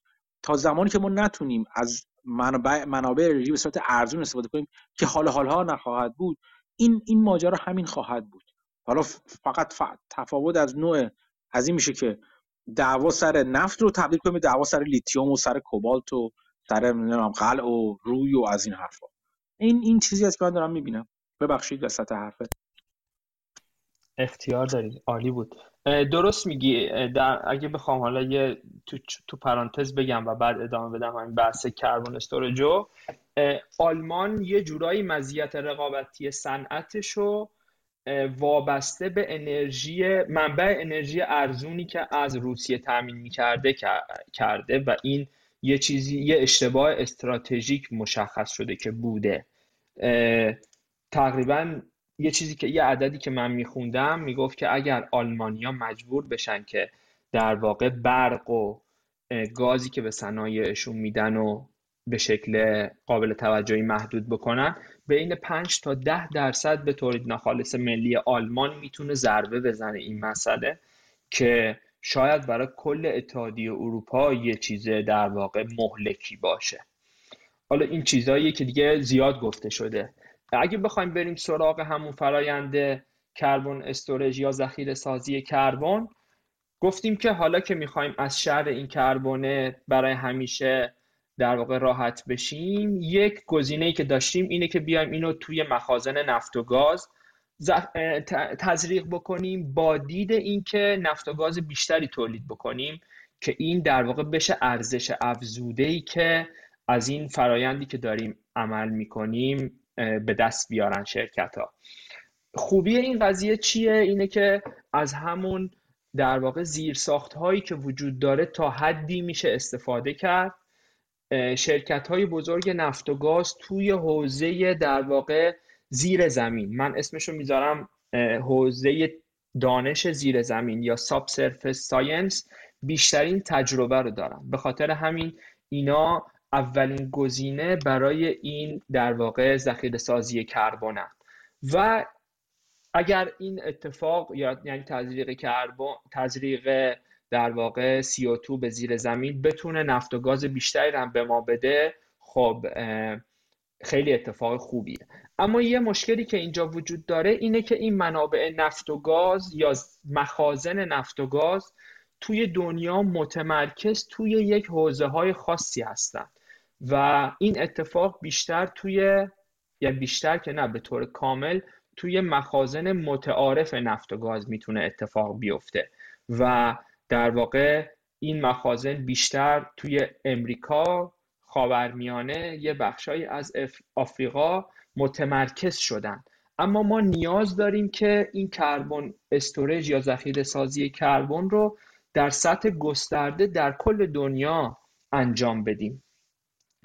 و یه چیزیه که اگه بخوایم به سمت انتشار گازهای گلخانه‌ای کمتر بریم حتی ما اگر منابع انرژیمون منابع انرژی تجدید پذیر باشه باز هم یه سری پروسه ها هستن که حالا مثالش رو زدم قبلا که اینا همچنان کربن تولید می‌کنن و برای راحت شدن از شر این کربن ما در آینده هم نیاز خواهیم داشت که کربن استورج رو بیشتر از الان انجام بدیم همین دو تا سوال دو تا سوال یکی برای کسی بله. که نمی‌دونن تفاوت مخازن متعارف و غیر متعارف رو بگو چون این نکته مهمی هستش که همه جا بله، نمیشه بله. این کارو آره. یه یه سوال دیگه هم که این سوال خود من هستش در مورد همین ذخیره توی مخازن مخازن زیرزمینی هست این چقدر چیز هستن؟ چقدر قابل اطمینان از نظر ایمنی هستن؟ یعنی می‌خوام خب. بگم که مثلا چم تغییرات زمین شناسی و اینا آیا باعث آزاد شدن بدتر این چیزا نمیشه؟ یعنی اومدیم و یه توی مخزن زیرزمینی ما مثلا محدودش کردیم. دیوکسید کربن رو محدود کردیم و مثلا بستیمش اونجا رو. بله. چقدر می‌تونیم مطمئن باشیم که این برآینده حوادث طبیعی بدتر همه اون دیوکسید کربن یه دفعه آزاد نکنه توی جو خب. اول اول فرق مخازن متعارف و غیر متعارف رو بگیم. مخازن متعارف همون چیزیه که ما تا, تا 20 سال پیش باهاش سر و کار داشتیم. یعنی یک ناحیه زیر زمین که ما بهش میگیم مخزن. این نفت و گاز طی سالیان سال طی در واقع میلیون هزاران و شاید در بعضی مورد, مورد میلیون ها سال این در واقع نفت و گاز توی یک سنگی که ما بهش میگیم سورس راک یا سنگ در واقع منشأ. تولید شده اینا در واقع زیر زمین این نفت و گاز طی میلیون ها سال جابجا جا شده و یک جایی به دام افتاده. حالا که به دام افتاده این در واقع مخزن زیر زمین در دل سنگ فشارش هم بالا رفته. حالا ما میایم یه چای حف می‌کنیم و این نفت و گاز به خاطر اون فشار زیادی که زیر زمین داره تولید میشه. این چیزیه که ما ایرانیا سالیان سال ازش در واقع نفت با این روش نفت و گاز تولید کردیم. اگه بخوایم یه سری عدد مثلا داشته باشیم در مورد این مخازن متعارف زیر زمین مثلا توی ایران یه چیزی بین داریم در مورد یه عمقی بین در واقع دو, دو, دو کیلومتر بعضی جاها تا حتی 6 7 کیلومتر زیر زمین صحبت می‌کنیم و داریم در مورد یه فشاری تو هول و هوش حالا 4 5 هزار psi تا حدود 8 9 هزار psi فشار زیر زمین صحبت می‌کنیم. اینکه چقدر مطمئن این فرایندی که داریم اتفاق در واقع داریم رقم می‌زنیم همونقدر مطمئنه که این نفت و گازه طی میلیون, ها سال اونجا جمع شده. اگه این نفت و گازه طی میلیون ها سال اونجا جمع شده و به جای دیگه هم نرفته پس ما می‌تونیم با اطمینان خوبی مطمئن باشیم که اگر یه در واقع یه در واقع سیال دیگه ای که حالا اینجا کربن دی اکسید رو اونجا در واقع تزریق بکنیم اونم مثل همون نفت و گاز به دام میفته الان در حال حاضر 29 تا پروژه فعال carbon storage یعنی تزریق کربن به زیر زمین توی کل دنیا وجود داره و اینا روشون در واقع مطالعات دوره‌ای و مطالعات دائمی انجام میشه که ببینیم چه اتفاقی برای اون کربنی که ما زیر زمین تزریق کردیم افتاده. اکثر این 29 تا پروژه از جنس پروژه هایی که گفتم با هدف اینکه نفت و گاز بیشتری تولید بکنیم داریم کربن رو تزریق می‌کنیم. پیش بینی میشه که بازار carbon capturing و storage یعنی بازار CCS تا سال 2050 اگه اشتباه نکنم توی کل دنیا به چهار تریلیون دلار برسه که عدد واقعا بزرگیه. پس اگه بتونیم مثلا شرکت هایی که حالا توی این حوزه پیشگامن و تکنولوژی در واقع خوبی دارن و چناسایی بکنیم شاید آینده ازشون بیشتر بشنویم. نکته جالبی که هست اینی که گفتم مخازن نفت و گاز همه جا وجود ندارن. یعنی توی یه بخشایی از دنیا متمرکزن. پس ما نیاز داریم که یه آلترناتیو دیگه ای هم داشته باشیم. مثل همین مخازن نفت و گازی که زیر زمین در دل سنگ وجود دارن یه سری آب منابع آبی شور هم زیر زمین وجود داره که در واقع به درد شرب نمی‌خوره. این, مخاز... این آبا در دل زمین با شوری بالا و مثل منابع نفت و گاز اما از جنس آب با شوری و مواد سنگین بالا هستن. نکته ای که وجود داره اینه که میزان کربنی که ما می‌تونیم توی این آبده های زیر زمین ذخیره بکنیم حالا به زبان مهندسی دو اوردر آف مگنیتود بیشتر از در واقع حجمیه که می‌تونیم توی منابع نفت و گاز ذخیره بکنیم. پس ما خواه ناخواه ناچاریم که به سمت این هم بریم. یک مزیت دیگه ای هم که این در واقع ذخیره سازی کربن یا تزریق کربن توی این منابع یا آبده های شور زیر زمین هست اینه که این آبده های شور تقریبا تو کل دنیا وجود دارن. فقط مثل منابع نفت و گاز نیستن که توی یه نواحی خاصی متمرکز باشن. پس به ما این گزینه رو میده که با کمترین جابجایی CO2 نزدیک به همون من در واقع محلی که مثلا CO2 داره در واقع عملیات کپچرینگ اتفاق میفته بیایم یک در واقع جایی رو شناسایی بکنیم و اینو در واقع توی دل این آبده های زیر زمین تزریق بکنیم. گفتم که الان 20 29 پروژه فعال وجود داره. تنها پروژه تزریق توی آبده زیرزمینی که وجود داره توی دریای شمال هست. به اسم پروژه اسلیپنر اگه اشتباه نکنم اسمش رو درست بگم که یه کنسرسیومی در واقع شرکت اکوینور شل و بی پی دارن این کار رو انجام میدن. یه پروژه دیگه هم در دست توسعه است. توی در واقع دریای نروژ یا سی که باز همین هلدینگه داره کاراشو انجام میده به اسم پروژه نوردن لایت اینا دوتا پروژه ای که حالا یه جورایی پیشگامن که بیان به سمت این برن که نه صرفا توی منابع نفت و گاز بلکه توی آبده های زیر زمین بیایم این در واقع تزریق و انجام بدیم. طبق مانیتورینگی که شده در واقع اینا به این نتیجه رسیدن که توی پروژه اسلیپنر تقریبا 98 درصد کربنی که تزریق کردن می‌تونه تا ده هزار سال توی اون آبدهی که داره تزریق انجام میشه باقی بمونه. البته خب یه سری در واقع مطالعات زیاد برای هم انتخاب اون مکانی که تزریق باید انجام بشه نرخی که تزریق میبایستی انجام بشه طول مدت و موارد دیگه باید انجام بشه که در واقع این کارا داره الان توی فیلد انجام میشه و نتیجهشو دارن می‌بینن. یه سوال دیگه ای که خیلی مطرح می‌کنن اینه که اقتصادی نیست این کار بیش از حد گرونه. جوابی که حالا این شرکت ها میدن اینه که اولا ما چا اگه می‌خوایم از شر این کربنی که قراره تو جو آزاد بشه راحت بشیم مسلما میبایستی یه هزینه ای بدیم. هیچ پروسه ای که آنتروپی منفی داشته باشه بدون صرف انرژی و بدون صرف هزینه انجام نمیشه خود به خودی. نکته دیگه ای که وجود داره اینه که زیرساخت های لازم برای این کاره. یعنی اگر اون زیرساخت ها مثلا اون شبکه انتقال یا اون تکنولوژی ها برای کپچر کردن کربن از اون واحدهای صنعتی اینا در واقع به اندازه کافی توسعه پیدا بکنه هزینه این کارم کم میشه. مثلا تعداد پروژه هایی مرتبط با ذخیره سازی کربن توی دنیا از سال 2010 که اینا بیشتر در واقع pipeline یا شبکه خط لوله و تزریق بوده.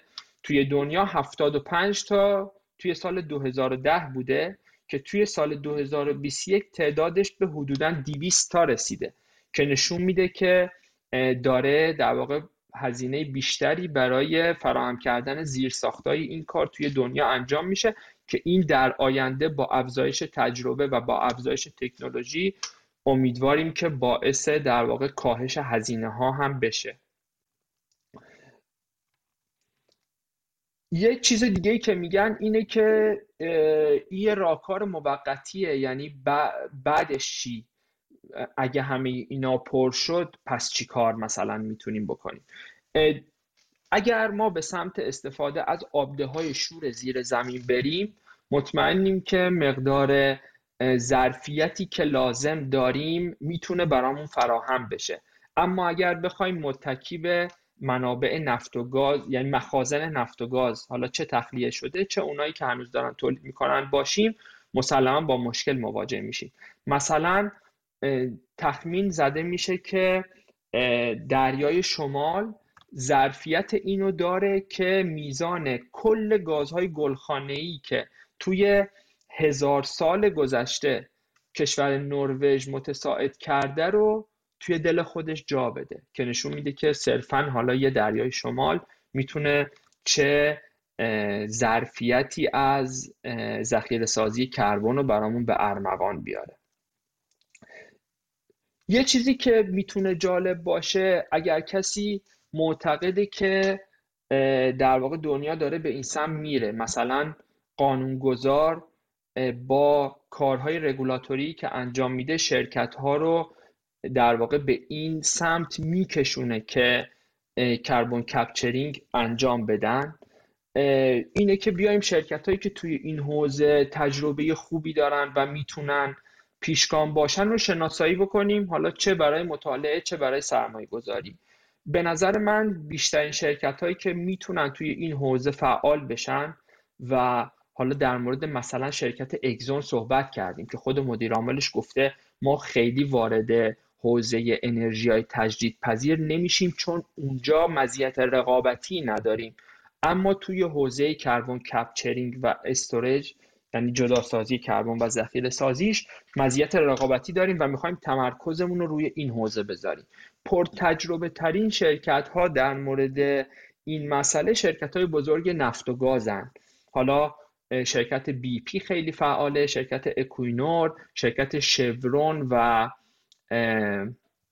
اگزون توی امریکا مثلا شرکت سعودی آرامکو هم چند تا پروژه معرفی کرده که می‌خواد به این سمت بره. شرکت نفت امارات که حالا اونا البته شرکت های دولتی هستن. ولی می‌خوام بگم که با تجربه ترین شرکت ها توی این پروسه شرکت های بزرگ نفت و گازن یه سری موقعیت های دیگه هم ممکنه شرکت هایی که به اینا خدمات میدن. بلفظ خدمات نرم افزاری میدن توی اونا به وجود بیاد. مثلا با زیاد شدن این پروژه های در واقع تزریق کربن به زیر زمین می‌تونه یه بازار خوبی برای شرکت هایی که نرم افزارهایی برای شبیه سازی این پروسه در واقع می‌سازن.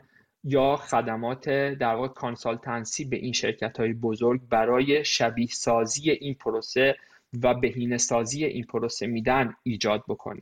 دو تا از بزرگترین شرکت هایی که کارهای نرم افزاری توی این زمینه انجام میدن یه شرکت بزرگ سرویس کمپانی به اسم شلنبرجر که یه نرم افزاری به اسم اکلیپس داره که یکی از نرم افزارهای پیشگام شبیه سازی این پروسه های زیر زمینه و یه شرکت دیگه هم یه شرکت مایکروکپ کاناداییه که حالا شاید برای شما که کانادا هم هستی جالب باشه.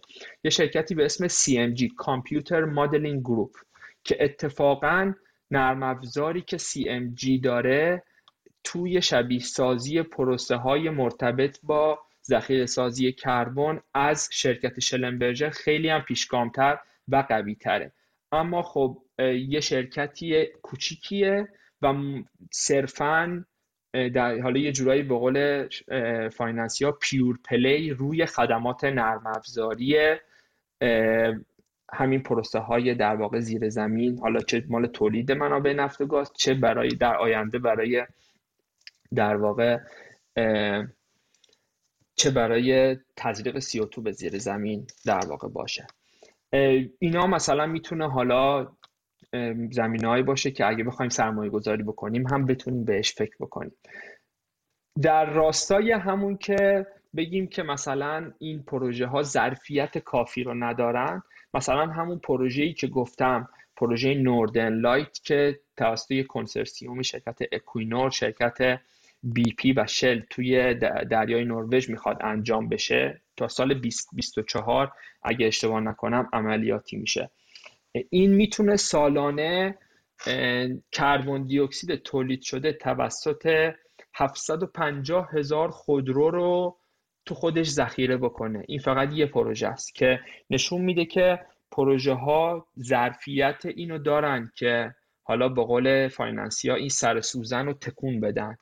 و حالا دنیا امیدواره که بیشتر به این سمت بریم با افزایش همین قیمت کربن کردیت باعث میشه که این کار جذابتر بشه و شرکت هایی که دارن این کار رو انجام میدن امیدوارن که این هم در آینده یک جایی باشه که بتونن ازش درآمد کسب بکنن.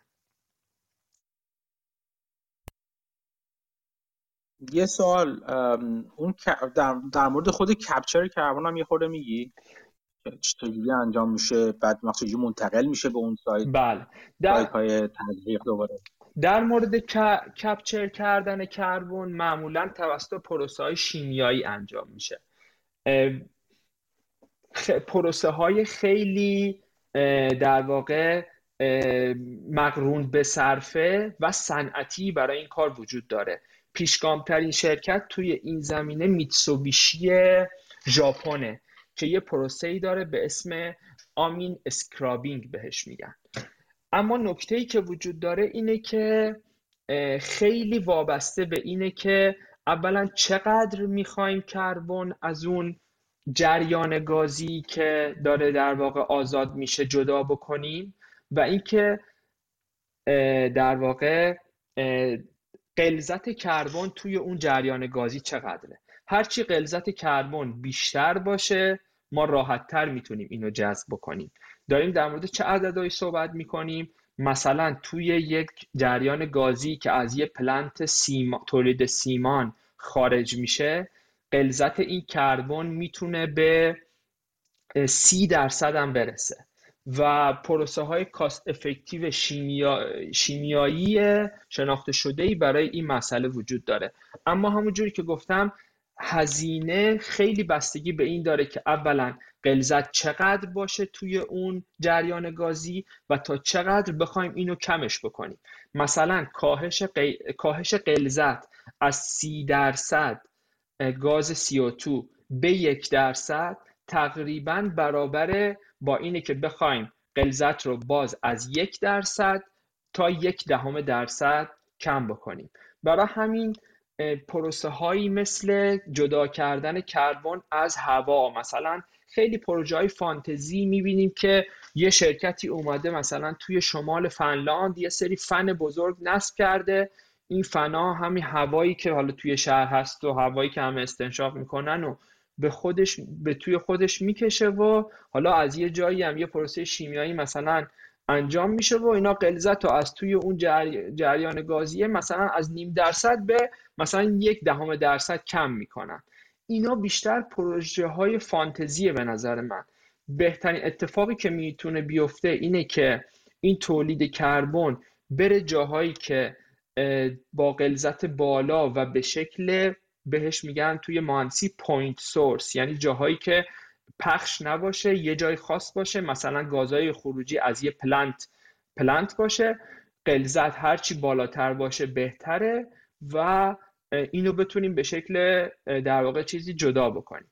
حالا اینکه چه اتفاقی بعدش براش میفته اینه که این معمولا با یه خط لوله به یک جای دیگه منتقل میشه که حالا اونجا یا کار utilization انجام بشه یا اینکه اون در واقع پروسه هایی که لازمه روی این جریانه انجام بشه تا با خط لوله در واقع به جایی بره که حالا این دیگه به زیر زمین تزریق بشه. اما مثلا پروژه نوردن لایت چون که یه خورده تو دل دریاست مثلا کاری که کردن اینه که طراحیشون اینه که برای چند سال این CO2 رو با کشتی جابجا جا بکنن تا وقتی که بتونن اون خط لوله که لازمه مثلا زیر دریا بزنن و با خط لوله در واقع این جابجایی رو برای به اون نقطه ای که می‌خوان اینو تزریق بکنن انجام بدن. یعنی ما یه سری خط لوله جدید هم خواهیم خواست. برای اینکه جمع برای جمع آوری همین دیوکسید کربن یعنی بله بله برای رسوندن این اینم جالب. یه چیز دیگه حالا من تا اونجایی میگم متان تاثیر بگو بگو. امریکا یه سری چیز داره. امریکا یه سری خط لوله جابجایی CO2 داره به خاطر اینه که پروژه هایی که در واقع توی امریکا انجام میشه بیشتره. اما بله به نظر من مثلا شرکت هایی که توی تجهیزات مثلا صنعتی مرتبط با این قضیه هم مثلا پیشگامن شاید اینم یه بازار بزرگی براشون بشه. چون این خط لوله ها خیلی شبیه به خط لوله های گاز شاید نباشه چون که CO2 مخصوصا وقتی که با بخار آب در کنار همدیگه قرار می‌گیرن قابلیت خورندگی بالایی دارن. یه سری آلیاژ خاص می‌خواد یه سری در واقع روکش یا کوتینگ خاص می‌خواد. حفاظت کاتودی باید از این خط لولا انجام بشه و اینجور این دست مسائل هم داره جابجایی CO2 یه چیز دیگه که خواستم بگم راجع به راجع متان بود. یعنی یه گاز دیگه که آلاینده هستش متان هست یه اتفاقا تاثیرش خیلی هم بیشتر هست از دی اکسید کربن راجع به اون چه کار می‌کنن برای در جذب اون؟ متان متان اتفاقی که براش میفته اینه که ما اگه متان رو تو دست خودمون داشته باشیم که می‌تونیم ازش استفاده بکنیم چون هم گاز طبیعی اکثرش متانه. یعنی اتفاقی که برای متان میفته اینه که این متانه حالا یا یه جایی نشت می‌کنه که وارد هوا میشه یا مثلا به خاطر این منابع بیشتر محل سوالش این در واقع مخازن شیلگس امریکا بود. چون اینا فرکینگ رو که انجام میدن یه سری شکافی تو دل این مخزنی که معمولا عمقش هم زیاد نیست اتفاق میافته. و اینا باعث میشه این گازه از اون جایی که حالا طی همونجوری که صحبت کردیم طی سالیان دراز در واقع این محبوس شده باشه آزاد بشه و معمولا این به سطح می‌رسه و توی هوا آزاد میشه. کاری که می‌تونیم در موردش انجام بدیم اینه که پروس ایمنی پروسه هامون رو افزایش بدیم. چون معمولا اینجوریه که متانو اگر تو خط لوله داشته باشیم خب ترجیحمون اینه که یا یه جایی بریم ازش استفاده بکنیم انرژی تولید بکنیم یا اینو در واقع حالا به شکل مایع درش بیاریم صادرش بکنیم. به خاطر همین اکثر انتشار متانی که اتفاق میفته به خاطر دقیق نبودن و ایمن نبودن حالا یا خط لوله انتشارشه یا اون پروسه هایی که برای تولید گاز معمولا از همون مخازن شیلگس اتفاق میفته هست. این دلیلی که می‌پرسم حالا درست اینجوری است و یه منبع بزرگ دیگه متان منبع قابل توجه دیگه متان دامپروری ها دامپرور دام ها هستن دیگه.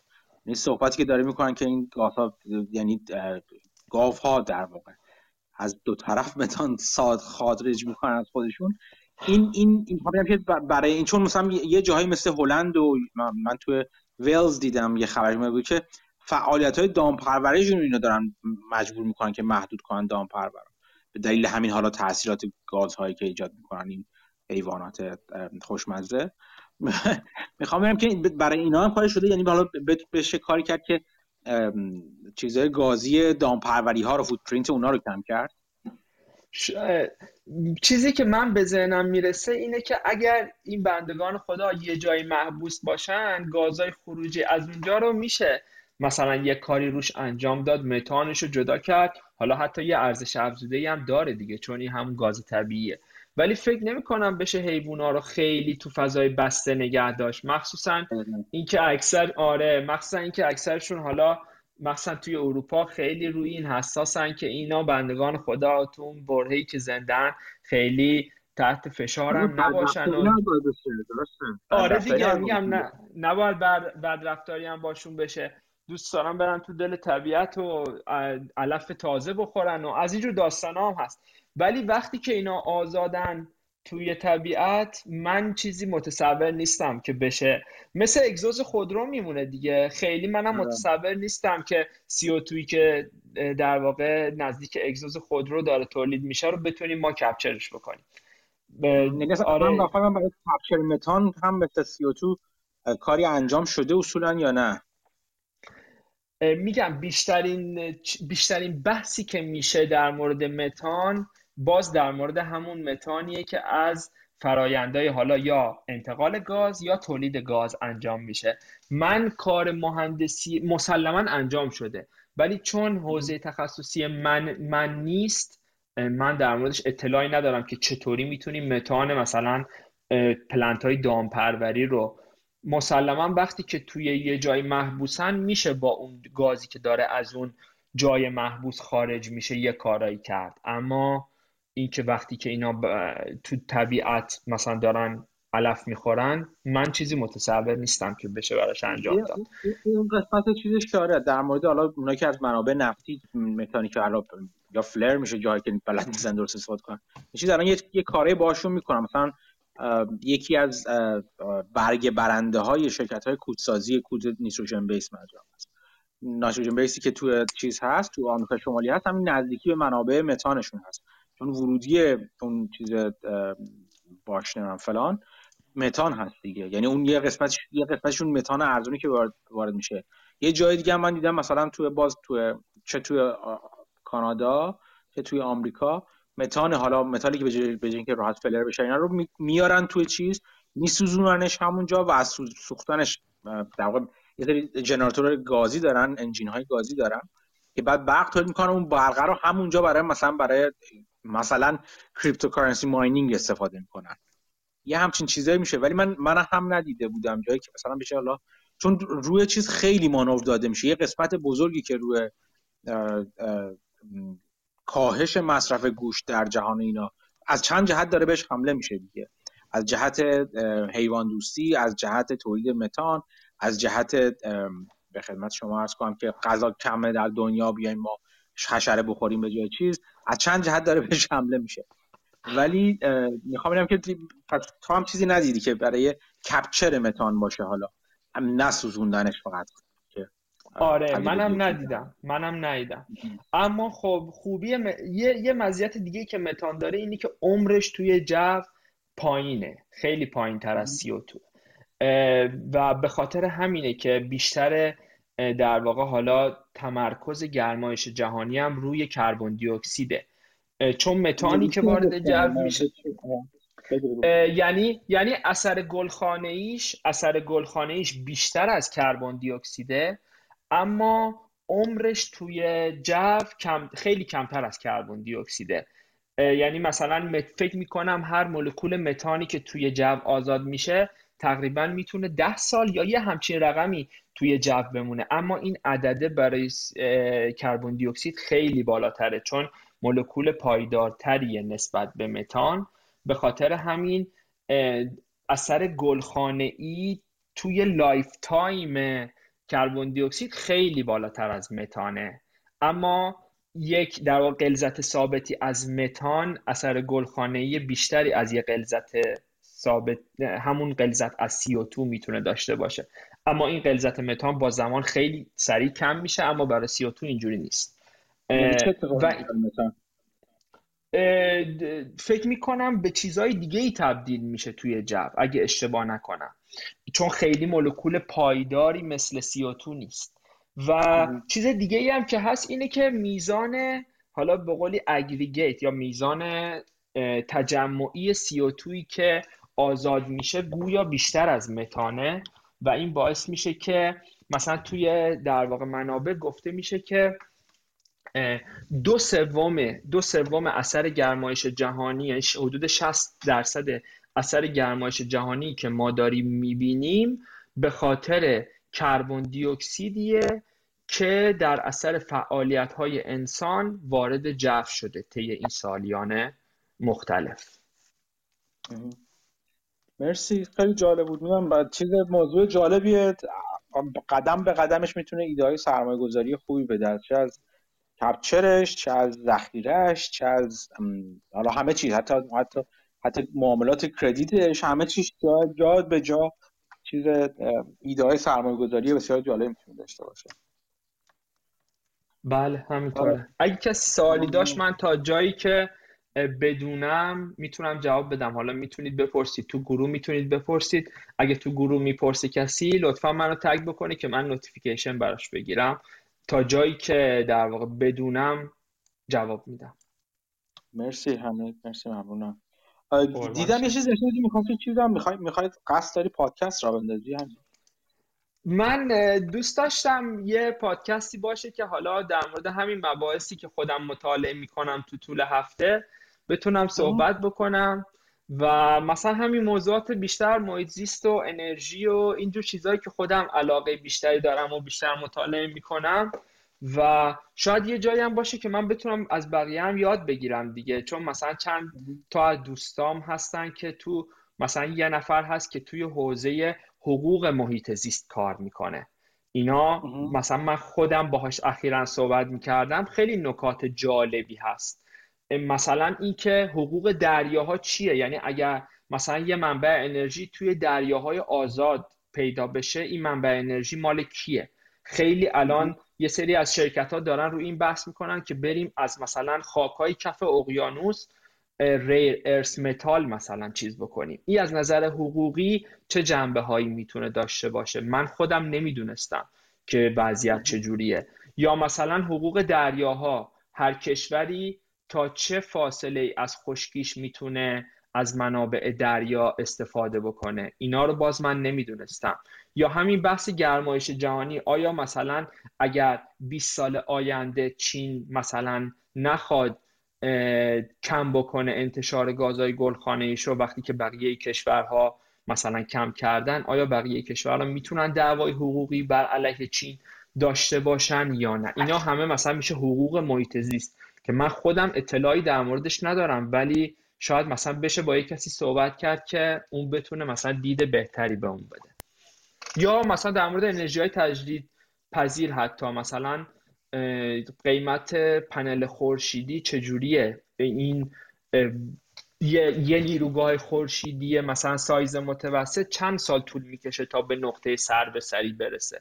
اینا رو من نمی‌دونم. و برق تجدید پذیر چقدر گرونتر از برق غیر تجدید پذیره مثلا. یا همین چیزهایی که در مورد لیتیوم commodity های مرتبط می‌خونم شاید برای یه عده جالب باشه که مثلا گوش بدن. شاید مخاطبی داشته باشه شاید هم نداشته باشه نمی‌دونم. حتما داره حتما داره. خود من یکی از شنوندهاش میشم. به همون خبر بده حتما تبلیغات ویژه و با چیز ختم سرون هم تو پادکست این دست در نکن. شما همیشه. لطف داشتی. من خودم خیلی علاقه مندم مطمئنا گوش میدم. اینایی که گفتی همه سوالای بسیار بسیار جذابیه و یکی یکی توشون میاد. مثلا چه می‌دونم من من دارم میرم یه سری از شرکت حفاری بزرگ که دکلای حفاری هم چیز می‌کنن سازندگان دکلای حفاری. اتفاقا راجع به همین چیز شن کف دریا اونجا که حفاری می‌کنن برای جمع آوریشون یعنی روی یک سری شرکت کوچیک‌تر و استارتاپ ها سرمایه گذاری کردن که کار اونا مثلا اینه که جمع آوری شن کف دریا و ارسالش به بالا و بعد مثلا چیزشون پروسسشون و بعد جداسازی حالا موادی که حالا انواع اقسام کانی هایی که ازش می‌خوان باشه و اینا. همه این چیز تک تک این چیزهایی که مطرح کردی به نظر من بسیار بسیار جذابن سوال من.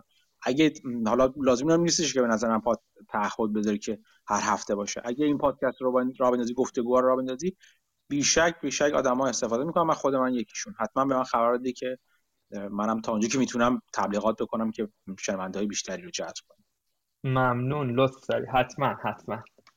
مرسی ممنون. خب فکر می‌کنم کم کم دیگه گفتگو رو ببندیم. اگر دوستان سوالی یا صحبتی ندارن بذار خیلی ممنون خانم فرهم گفتن که بحث خیلی خوبی بود. آره منم خیلی لذت بردم همین جان. لطف کردی که اومدی و این اطلاعات رو لطف داریم. منم یاد گرفتم. مبحث راکت لب هستیم. اونم جزو حتما حتما حتما. آره. خیلی هم عالی. تا هفته دیگه که با دوستان دوباره جمع شیم دور همدیگه و با همدیگه صحبت کنیم. همه رو کم کم به خدا میسپریم مواظب خودتون اطرافتون باشین. راستی فقط تا آخر سپتامبر تا اول سپتامبر ببخشید تا اول سپتامبر وقت دارید که از قیمت های فعلی عضویت توی خبرنامه استفاده کنید. بعدش قیمت ها به صورت سرسام آور و پشت سر هم اضافه قرار کنید یه از همه چیزی که تورم من از همه بدتر اجرا می‌کنم در مورد شما. امیدوارم که تا هفته دیگه چیزای جدید یاد بگیریم. بیاین مثل حمید که لطف کرد به ما یاد داد. این هفته به ما هم یاد بدید. مواظب خود و اطرافیانتون باشید. تا هفته دیگه خدا نگهدار همگی. خدافظ